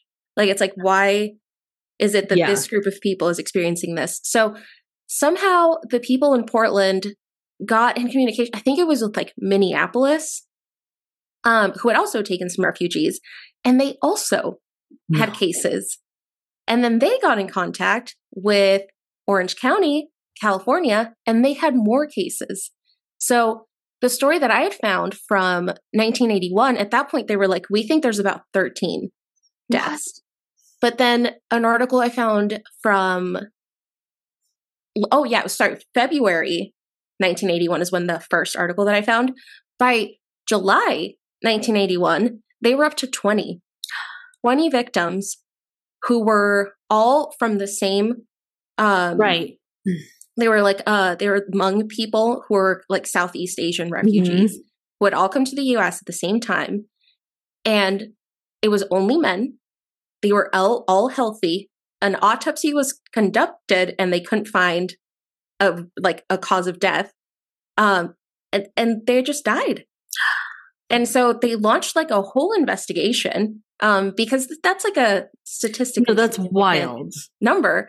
Um, and part of it was like, well, it had happened in all these cities, so maybe if we get someone to look at everyone, like do a full autopsy, like see what happened and they they couldn't find anything they some people talked about like um like chemical reactions during like the Vietnam War that they may have yeah. been exposed to. Yeah. But then it was like, well, why would it only affect them in their sleep and why would it only right. affect men and why would it only affect this group? So that theory was kind of taken away because it didn't really mm-hmm. make any mm-hmm. sense. And to this day, they don't really know what it was. So it they call it just sudden unexpected death syndrome. No, that's too much. Yeah. Like that's wild. Right? That that's like why is this not a bigger like why is this not a bigger deal? Why have I not heard of this before? No, I like dove into yeah. No, it is it's such a fascinating because like that is like that's a significant number Very of people. much. Do, I, yeah. I, there probably wouldn't be any way to get this data because obviously, if they're refugees, it means you know their country right. was not in good Mm-hmm. shape at the time. But I'm wondering if anyone who was not a refugee who stayed where they originated from Oh, mhm. also had that. Yeah, like, so died. they because there was um someone it was like, you know, I feel like this was just rooted in racism, which was like, oh, Mhm. well, they probably are also seeing this in like among the Hmong people in Southeast Asia, but like we track it better in the US. So that's why we are seeing these numbers. Um, that's absolutely a lie. Like it was like, no, Yeah. like I mean, I, I guess everywhere has, you know, s- some people who just s- suddenly die. Like that, yeah, that- that right. does It is. happen. That is a But- thing. But they're Yeah. more at like one in a million, right. not Right. like in the case high- of Portland, four out of 2,000. Right. So as far as I could tell, to this day, they actually, they don't know what happened. Has it been like continuing, or was it just that episode? It was just, well, because it was amongst this specific group of refugees, Mhm. Yeah, it, it stopped there. Yeah, just a that is fascinating. and just I mean, it's just heartbreaking, right? Like the Yeah. it's like I think they were I, I don't remember the exact number, but it, it was kind of like twenty five to like maybe up to fifty. So like Mhm. young by you know all things considered. So young men all in their sleep, That is wild. I right? I need to know. I know. Yeah, If So, anyone is listening and is a true crime podcast and you know about this, hit us up. but it's a scary thing. And yeah, so Wes Craven saw the news article and he was like, "This is Yeah, I gotta- I, can I make gotta a whole go movie here." this." And and he said like as soon as he shared the script with anyone, everyone was like, "This is wild. This is an amazing like Mhm. idea that that's yeah." Mhm. Yes. But yeah, man, if anyone has looked at because I I looked into like the archives to find the original articles, but I haven't found a lot of like more recent stuff.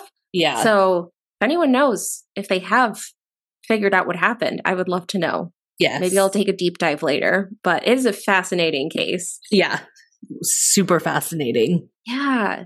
Dang, that is that is something to think about. My goodness. Um, okay, so I was thinking instead of doing kind of like a this time in history, I have just a story of how this movie was made Oh yeah. and how it so New Line Cinema made this movie. Um, and it's kind of been nicknamed the house that Freddy built because Oh. the success of this movie is really what carried and kind of saved the studio. Mhm. Um, so I'll go back. Wes Craven had this idea for this movie. He wrote the script and he tried to kind of sell it around. Like at this point, he had already had successes. Like he had already done The Last House on the Left. He had done, I think it was The Hills Have Eyes. He Mhm. had done a couple other movies. So like he wasn't unknown yeah. um, at the time. But the horror genre had gotten a little saturated. Mhm. Um, a lot of people think just like with the invention of VHS and being able to make all these movies that go direct to the consumer, like slasher movies were pretty like quick, cheap, and easy right. to make, distribute. So it was just harder to get funded. So Mhm. Wes Craven had this, and for three years he shopped it around, and no one wanted to make it. Wow. Like no one really believed in it. That surprises me because it's yeah. I think idea wise, just Mhm. Like premise. Yeah. yeah, yeah, you just think there would have been a concept-wise, bidding war? amazing. yeah, like But brilliant. yeah, no one wanted it um, until a man who really said "fake it till you make it," Robert Shaye, the uh, owner, creator, CEO, I don't know, all, all of that of New Line Cinema, picked it up. And n- now, when I say New Line Cinema, you're like, "That's great, right? That's Yeah. that's a big studio. That's a big deal, right?" Uh, back then, it was kind of like a New Line Cinema was a distribution company, and by distribution, I mean that he like sold VHS tapes to college students. Okay. Um, I was like all right. picturing, I was picturing some dude like selling stuff out of the trunk of his car. Yeah. like, the way Like, that you're basically. like, yeah. yeah, um, and his office was his apartment Okay. uh, for a while. Uh, the the one thing that kind of did bring some money in is at one point the original distribution company that had Texas Chainsaw Massacre la- lost the rights, and so he scooped up the rights and redistributed that. I think he even got it in theater. So he like he made a little money that way. Yeah. Um, but before this movie, I think as a production studio, they had released one movie that absolutely bombed. Nice. So when I say New Line Cinema picked it up, it wasn't exactly like a like an exciting Like thing. a good thing. for It's like, a, oh man. I guess. Yeah. So the movie had a budget. They were shooting for like one million dollars. They're like, they're like, let's just get one million dollars. Um, Robert Shaye put up a lot of the money just like himself. I think Yeah. he had a lot of like his personal money in it. Um, and then he was able to get another production company to put up, I think it was like like a million dollars Mhm. um, into the movie. But kind of at the last second, they pulled out. They just Mm. they didn't feel like giving them the the million. Didn't really believe in it. But they had already started production at this point, so they had started production. They were two weeks into shooting, and they had no money. Oh my gosh. Um, So one of the producers was like, "It's cool. I'll just put it on my credit card, um, like All right. people's pay." Like, how do you put people's pay on your credit card? right? It was the '80s. I don't know. Throw it on my tab. Fine.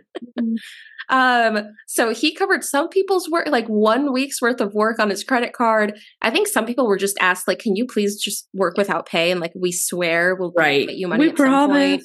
Um, Wes Craven's agent told him to just not show up. Um, he was his agent was like, "Yeah, this is probably just gonna like fall through." So he just so Wes Craven wasn't there for the beginning Oh my god. because it looked like there was no funding. It Right. looked like it wasn't going to happen.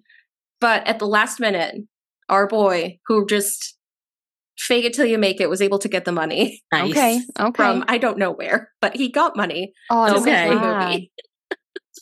Wow. Um, Can you? It's just such a classic now that it's it's it's so interesting to think about that it maybe wouldn't have been. yeah. Right? Yeah. Yeah. Um. So yeah, so he gets the funding, but like they are running on like a tight schedule because you know they need to get it done as quickly as possible. So like, so they start production. They're trying to do it as quickly as possible. In like some of the commentary videos, the actors talk like you felt the stress. Yeah. Like Mhm. there were people just kind of like you could tell that they wanted you to move quickly. Um, someone who I absolutely love was in the commentary is Sara Risher, who was a producer, you know, with New Line Cinema. Mhm. and she called because she was like she was new. She I, in i forget one of the videos i saw she was like i basically lied to get this job. Like you know to get this producer job just said she had more experience than she did. Um and so someone told her because she, was like what do i do as a producer? And it's like just like pace back and forth and like look at your watch. Like just make it look yeah. That's amazing. That's basically all I do at my job. No, I'm right. So our girl Sara's pacing back and forth, looking at her watch. People are feeling the pressure. So like they're trying to get this thing done quickly. And then by the end of production, it's one of those like like wait what? So at the end of production, this music supervisor had been given money, I don't know, cash or a check, that he was supposed to give to the composer of the movie. The music supervisor got in a car accident where the other person was killed. There was a death in the other car. They didn't want to be charged with manslaughter, so he fled with the money. Uh, and so the composer of the movie did not get paid. oh my Which is Gosh. like, what? like wild. Um, Oh my so our girl Sara, who, you know, was doing her best, pacing back and forth, on the day that she was giving, she had just given birth. Oh, She had just given birth to her son. casually. She gets a call from Robert Shaye, the you know what, whatever he was at New Right. Line, saying, "Hey, so this happened. Can you call the composer and see if he's willing to work with us?" And so, on the day she gave birth, she called the composer to say, "Hey, I'm so sorry. You are not going to get paid yet." But can you please make all the music for our movie? Because again, they were working on such a tight budget that it was like one guy. He like wrote, sang, did played the music in his house. Like it was like Oh a one man show. gosh. She was like, "Can you please still do that?" And we promise to pay you later. Um, and he was shockingly cool about it and said, "Yeah, oh my do it. get the check later." Wow. How the hell did this movie get made? With Unbelievable. all of this stuff. It's it's so insane. So then they finally have a movie. It's been edited. They're they're kind of ready to go. And so New Line produced the movie, but they were hoping someone else would distribute it, right? Because that's a big part is like getting it into theaters is Mhm. it's a big job and it's expensive. And so they had scheduled a movie with Paramount. They're like, this would be a huge get, right? So they scheduled a screening to be like, here's the movie, you guys can distribute it. And so they're showing the movie. They're Oh, do- they're actively having the screening with Paramount. And the editor gets a call from Robert Shaye from from New Line and he says, "Hey, what ending is in this version that you're showing Paramount?" And he had gone with Wes Craven's ending. And Robert was like, "Oh no, I told Paramount about getting sucked into the door ending and they really liked it. So you need to change it like right now." And so the editor called his poor assistant um, because you know back in that back in the day, you just you had the film. So right. he's like, bring the other ending, and we And- can like cut it in. And what scissors? yeah. yeah, yeah. It's like we'll cut it in for the screening, Wow. and so the assistant gets there as quickly as possible, but they don't have enough time. Like Yeah. it's like they can't do this live, and so Robert Shaye decides, no, like the ending is so worth changing that we're going to have a break in the screening. Okay, intermission.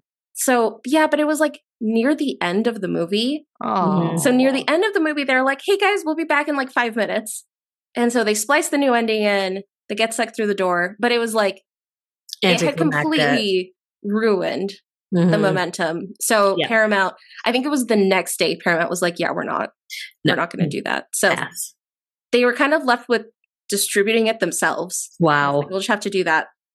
And I think they had gotten some like a movie critic or reviewer to watch it. And luckily they loved it. And so they, I think, wrote a review or something, which like got people out there. And so it was a slow release, but like it was successful. Oh, People loved it. People were like waiting in lines Wow. out the door to go buy tickets to this movie. So they ended up having a final budget of 1.8 million and they grossed 57 million nice. out of Nice. this. Well done. So it it definitely took New Line out of bankruptcy Yeah. and But they had to it put the work into- in. into a profitable studio. Everyone eventually got paid. then. Yes. Everyone got paid. Everyone was cool. And the moral of the story is lie on your resume, Yep. fake it till you make it. And just walk around and do look at your watch. You're fine. Yes. Mhm, Yes. mhm. I love Um, that.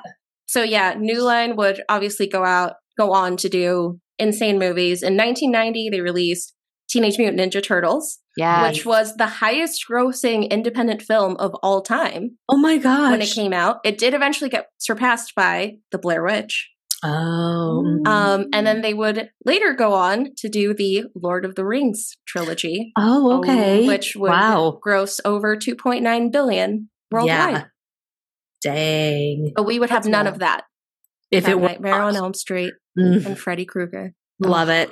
so good. So good. It's just the story of of the movie getting made. And like one company just taking such a big gamble It's Yeah. so wild. Like you could Yeah. not do that today. No, you could not. No, but they had their redemption arc. It was Yeah. yeah. and it really paid off because I mean, it's just it's such it's such a cool idea and really unique for the time. It's it was the first one to do it, so it's Well, and it's now a classic. Like it's when such you a classic. talk about horror You- classics, this is Mhm. one of the big Yeah, ones. you can't you can't have any sort of a haunted house, Halloween event, anything without a reference to Mhm. Freddy Krueger. It's Totally.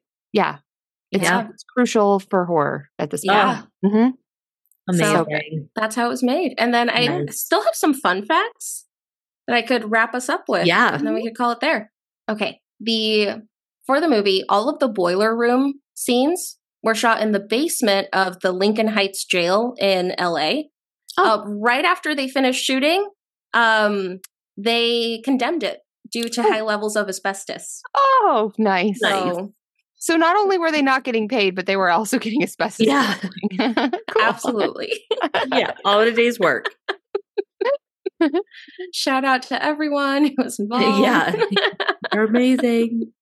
um, I talked about the inspiration for like the script, but for the name, I don't know Mm. if you guys uh, knew this, but Wes Craven named it Fred, Fred Krueger because that was the name of his childhood bully.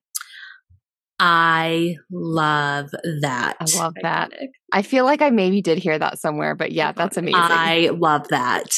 Amazing. And I think he had even used the names before on, I forget if it was the last house on the left or the hills have eyes, where he named like one of them Fred and then the other one like Krueger. So Nice. he's, he's, uh, he's, he's held on to that name for Yeah. a I've never. I've never seen the Last House on the Left. I don't know what that movie is. I know of it, but I haven't seen No, I, it. I haven't seen it either. Oh, Yeah. okay. Because didn't they like redo it? I, I feel like there was a remake. Right. I just feel like I Sounds need to look. I need to look into this more. Yeah. it's Add it to the queue. me. Add it to the queue. Mhm. Um, I talked about the limited budget for special effects. Jim Doyle, who was who's leading the special effects, the effectual effect, uh, uh, special effects designer, Jim Doyle, had a budget of fifty seven thousand dollars. Okay. That's it to make a That's why- rotating room. So that's why we saw an actual uh, pillow stuffed doll go right. yes. through the Go window. through the Okay. window. That's Yeah. fair. I mean, I guess I can understand it. At that. That's fair. Yeah. that's like that is very very low, and he knew that that was too low, but he was like, "I'm so desperate for work." I guess I can do it for fifty seven thousand dollars. nice. So- All right. Well, they got the right person for it then, and they made it work. given their budget, I feel like the effects were pretty good. Honestly, I- yes. you consider that. And just the the time, the era, like mm-hmm. because like his face really was truly like disgusting, and I think Mhm. Oh yeah, you could appreciate it. Like the effects, even just on Freddy, were amazing. So absolutely. Yeah. Yeah. yeah. Um, so when they were originally trying to cast for um for Freddy Krueger, Wes Craven wanted a stunt double, just as like you know, because I think that was pretty standard with horror movies. Okay. It's like you just have a stunt double do it. You know, they're chasing, they're doing Right. whatever. Um, but he kind of realized that that wouldn't work, so they decided to look for an actual actor okay, to play the role. Uh, so Robert Englund is the person who who plays Freddy Krueger in the movie, and I guess for the audition, he put like ash under his eyes because it's kind of like a trick, I guess, to make your eyes kind of look like sunken in. And Oh. then he took just like grease from like the dipstick, you know, for, to like Yeah. check the oil levels on your car, and like ran it through his hair Nice. Oh just my kind of looked like greasy and dirty. And then he tried to just like hold eye contact and blink as little as possible nice. Mhm. during his audition. So That's that's, what ended up getting him the role. And I I feel like he did it so well. Like he Oh, did yeah. I- Yeah. you could tell it was an actor, not just like Right. a stunt double who's like, oh, okay, go here, go to that Like point. it was. he Freddy added like a style Yes. No, he did. Freddy Krueger. Agreed. the the Yeah. moments where he's where he's talking or or yeah, making that eye contact with the camera, Yes. it's it's Mm-hmm. very well done. yeah. Um, the address of the movie is 1428 Elm Street is, is where one of the houses is. Um, the actual address in LA is 1428 North Genesee Avenue. So they just kept it as the same street numbers. Uh, the owner of the house says that the house numbers are just always stolen. Um, Oh. people just Mm. go and steal them Yeah. of the Mhm. movie. Um, they never say the word Elm Street. in the No, they. don't. I I noted that. Yeah. Yeah. Uh okay, I tried to find like, well, why did he call it this? And th- there's honestly multiple things. I, I don't actually know if anyone knows. Uh one of the biggest ones I saw was that it was named after the street where he went to college um in Illinois, which has an Elm Street. And then another thing I saw was that it's so he worked as a professor for a while um at a college in New York, which also has an Elm Street. Okay. And so there's actually been like multiple references, and I think they actually keep it intentionally vague. I think there's even like, I forget if it's Wes Craven or someone else who says like, you know, every town has an Elm Street, literally. Mhm. Right. You can find it everywhere. Yeah. Um, so I don't actually know where he got Elm Street from. I don't know if anyone does know. It works though. It, It works really well. it does. Uh, one thing I, I I forget if this was in the commentary or in something else, but At one point, they say in the sequels, we find out that they're in Ohio, Mm. and it's like, just just say you're in California. Right. The palm trees were Ohio, like the palm trees were very like I, I Right, think it's in the commentary or something, and I was like taking notes, and they were like, "Oh, you know, they were supposed to be in Ohio." I was like, "They were not. That's They were not not in Ohio. Ohio looks like." no. I would not, Not have thought all. Ohio. No. That little scene with like the river and like the palm trees. Right. That's Yeah. not in Ohio. no. No, No. No. So I just made Oh, a how note funny. of that. that's How amazing. funny. Um, oh, in the credits, the character is credited as Fred Krueger, not Freddy. Mm. I think in the next movies, like all the sequels, it's Freddy, but in this one, it's Oh. Fred. I did formal notice because I am an old lady and I watch um, with subtitles on. Mhm. I was surprised that Freddy in the subtitles was spelled with a Y and not an IE Oh, because originally I would have spelled Freddy with an IE. Oh, Oh, I would never. I would You always do a Y. Yeah. Maybe Yeah. I've been living in Utah too long Maybe- Yeah. Yeah. because I assumed Freddie IE. Oh, No. interesting. with a I assumed Y. Y. Oh God, you guys, I've been living in Utah too long. I'm The names. Um, the knives on the gloves are tomato knives. What the Which I hell guess is a are a thing. tomato knife? Why did I Um, oh, tomato and like also i guess they had multiple versions of the gloves um so one of them was actual knives so it was sharp and so people would ke- keep putting them on and they're like oh neat and then they'd close their hand and then they'd cut their arm Oh, Shahoo! Yeah, yeah. Didn't know her. i guess that kept happening and then they would alternate between the sharp ones and the non-sharp ones um in filming so in the bathtub it's the sharp ones Oh my God. Comforting. right Wow. the actress who plays Nancy was like, "Yeah. I'd have to ask, like, okay, like, are, are these the non-sharp? I need Right. to make sure you have the right ones on. Yeah. Oh, Just active knives strapped to your hand, Yeah. like walking right in around. delicate places. No, Yeah. thank you. Yeah, it's like I feel like they could have used the fake ones. Right. Oh, let's see. Um, oh, there were a couple scenes. I talked about how by the end there they were getting a little rushed, and everyone felt the pressure of this movie. So there Mhm. were a couple scenes that weren't directed by Wes Craven. Mm. One of them is the stairs. When the stairs turn into I like that scene. that Mhm. little the squishy things. Uh, Liquid, liquefied. some references say it's like Bisquick mix, like pancake mix. Others Oh, say it's I can see oatmeal and glue. I think it's. I'm sure they made some sort of concoction in there. Mhm. Um, I think so. Robert Shaye, our our New Line Cinema guy, was kind of like pressuring Wes Craven at this point, and so that scene was actually inspired by a nightmare that Robert Shaye had had. So Wes Oh. Craven was like, "Do it yourself. This is your nightmare. I Yeah. don't. If you're gonna keep pressuring me, Right. do it then." Um, and then someone else who came in to help was Sean S. Cunningham, who had worked with Wes Craven on Friday the Thirteenth. Um, he kind of called him in for help as Okay. like a, I need to shoot these scenes. They need to look like this. I trust you. Please help me. Uh-huh. So he came Mhm. in at the end too, and just kind of like helped like get through scenes while Wes Craven did other scenes. yeah. Um, so he had he had some assistance with this. Nice. movie. Okay. Um, oh, I mentioned that during Glen's death, they used like 200 and something gallons of fake blood or something. For the whole movie, they used 500 gallons Nice. of Okay. fake blood. Okay. So that's like so much for Glen's because his was such a huge. Yeah. So he was like yeah.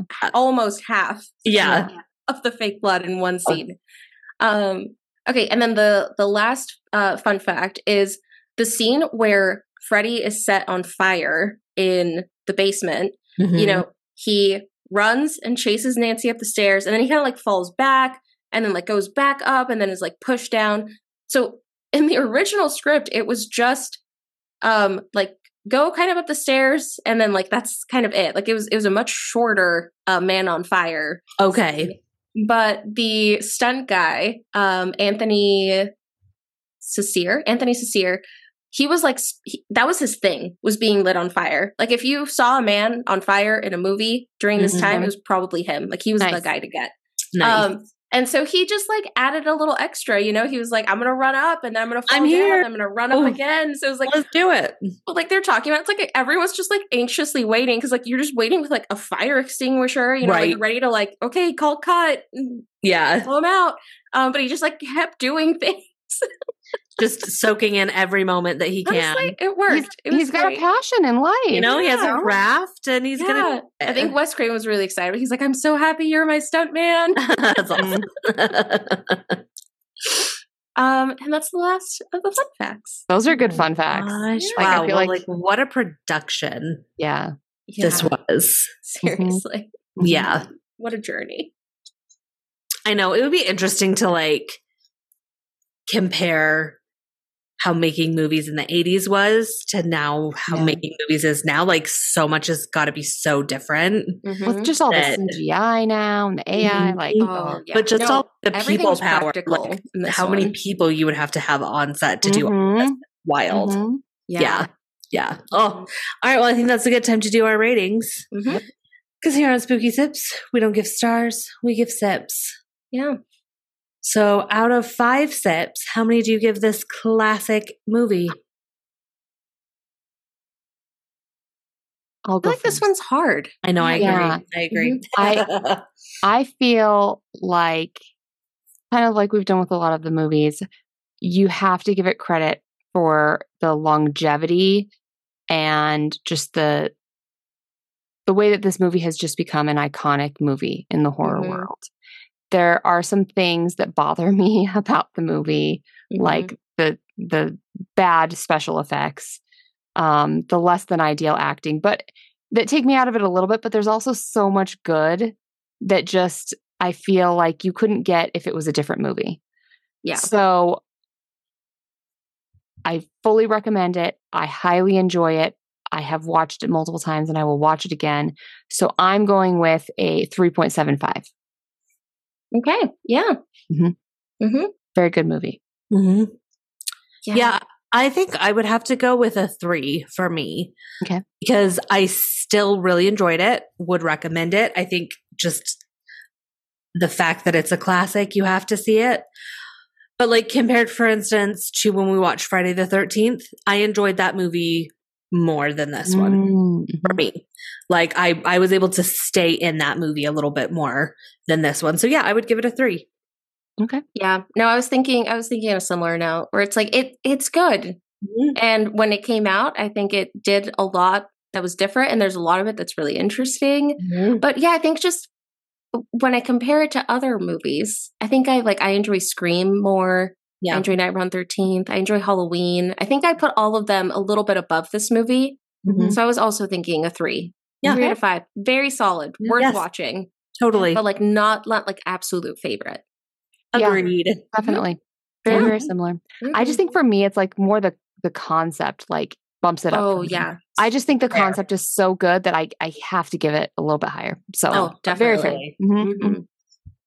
All right. So I don't think I've ever been so excited to say what we're watching next. You guys, I, I know I did dry January, but we have to be drunk while watching and then while recording. Yes. yeah. Like we have to. Well, we have to because there's no other way that I could get through it if we weren't yeah, yeah. personally, because I've tried and I've failed. I've actually never seen this movie in completion because I've never made it through. So we thought, tis the season of Valentine's Day. It's Of love. Love is in the air. So we're watching Twilight. Yeah, we are. Oh my god. It's happening. I know it's not a As horror. I mean, we should specify. We realize this is not a scary movie. Um, it's scary for much different reasons. It has a vampire in it. I guess we'll say, vampire which is a scary it thing. counts. It counts. It- counts. But we're watching. Well, you do it, Brandon. yeah, we're watching Twilight. I'm so excited. All I can't wait. Oh, get sipping first because you'll want it, Mhm. and get to watching. And we'll see you next time on Spooky Sips. Okay, bye. bye. Cute. Oh, my gosh! Thank you for listening to Spooky Sips. If you enjoyed this episode, don't forget to rate, review, and subscribe wherever you're listening. To stay up to date on all the spooky things we're up to, Follow us on Facebook and Instagram at spooky sips underscore podcast. And if you want to help support the podcast, consider buying us a coffee or really a cocktail. We are completely independent, so every little bit goes a long way to keeping our podcast running and improving. Thanks again for listening, and we'll see you in two weeks.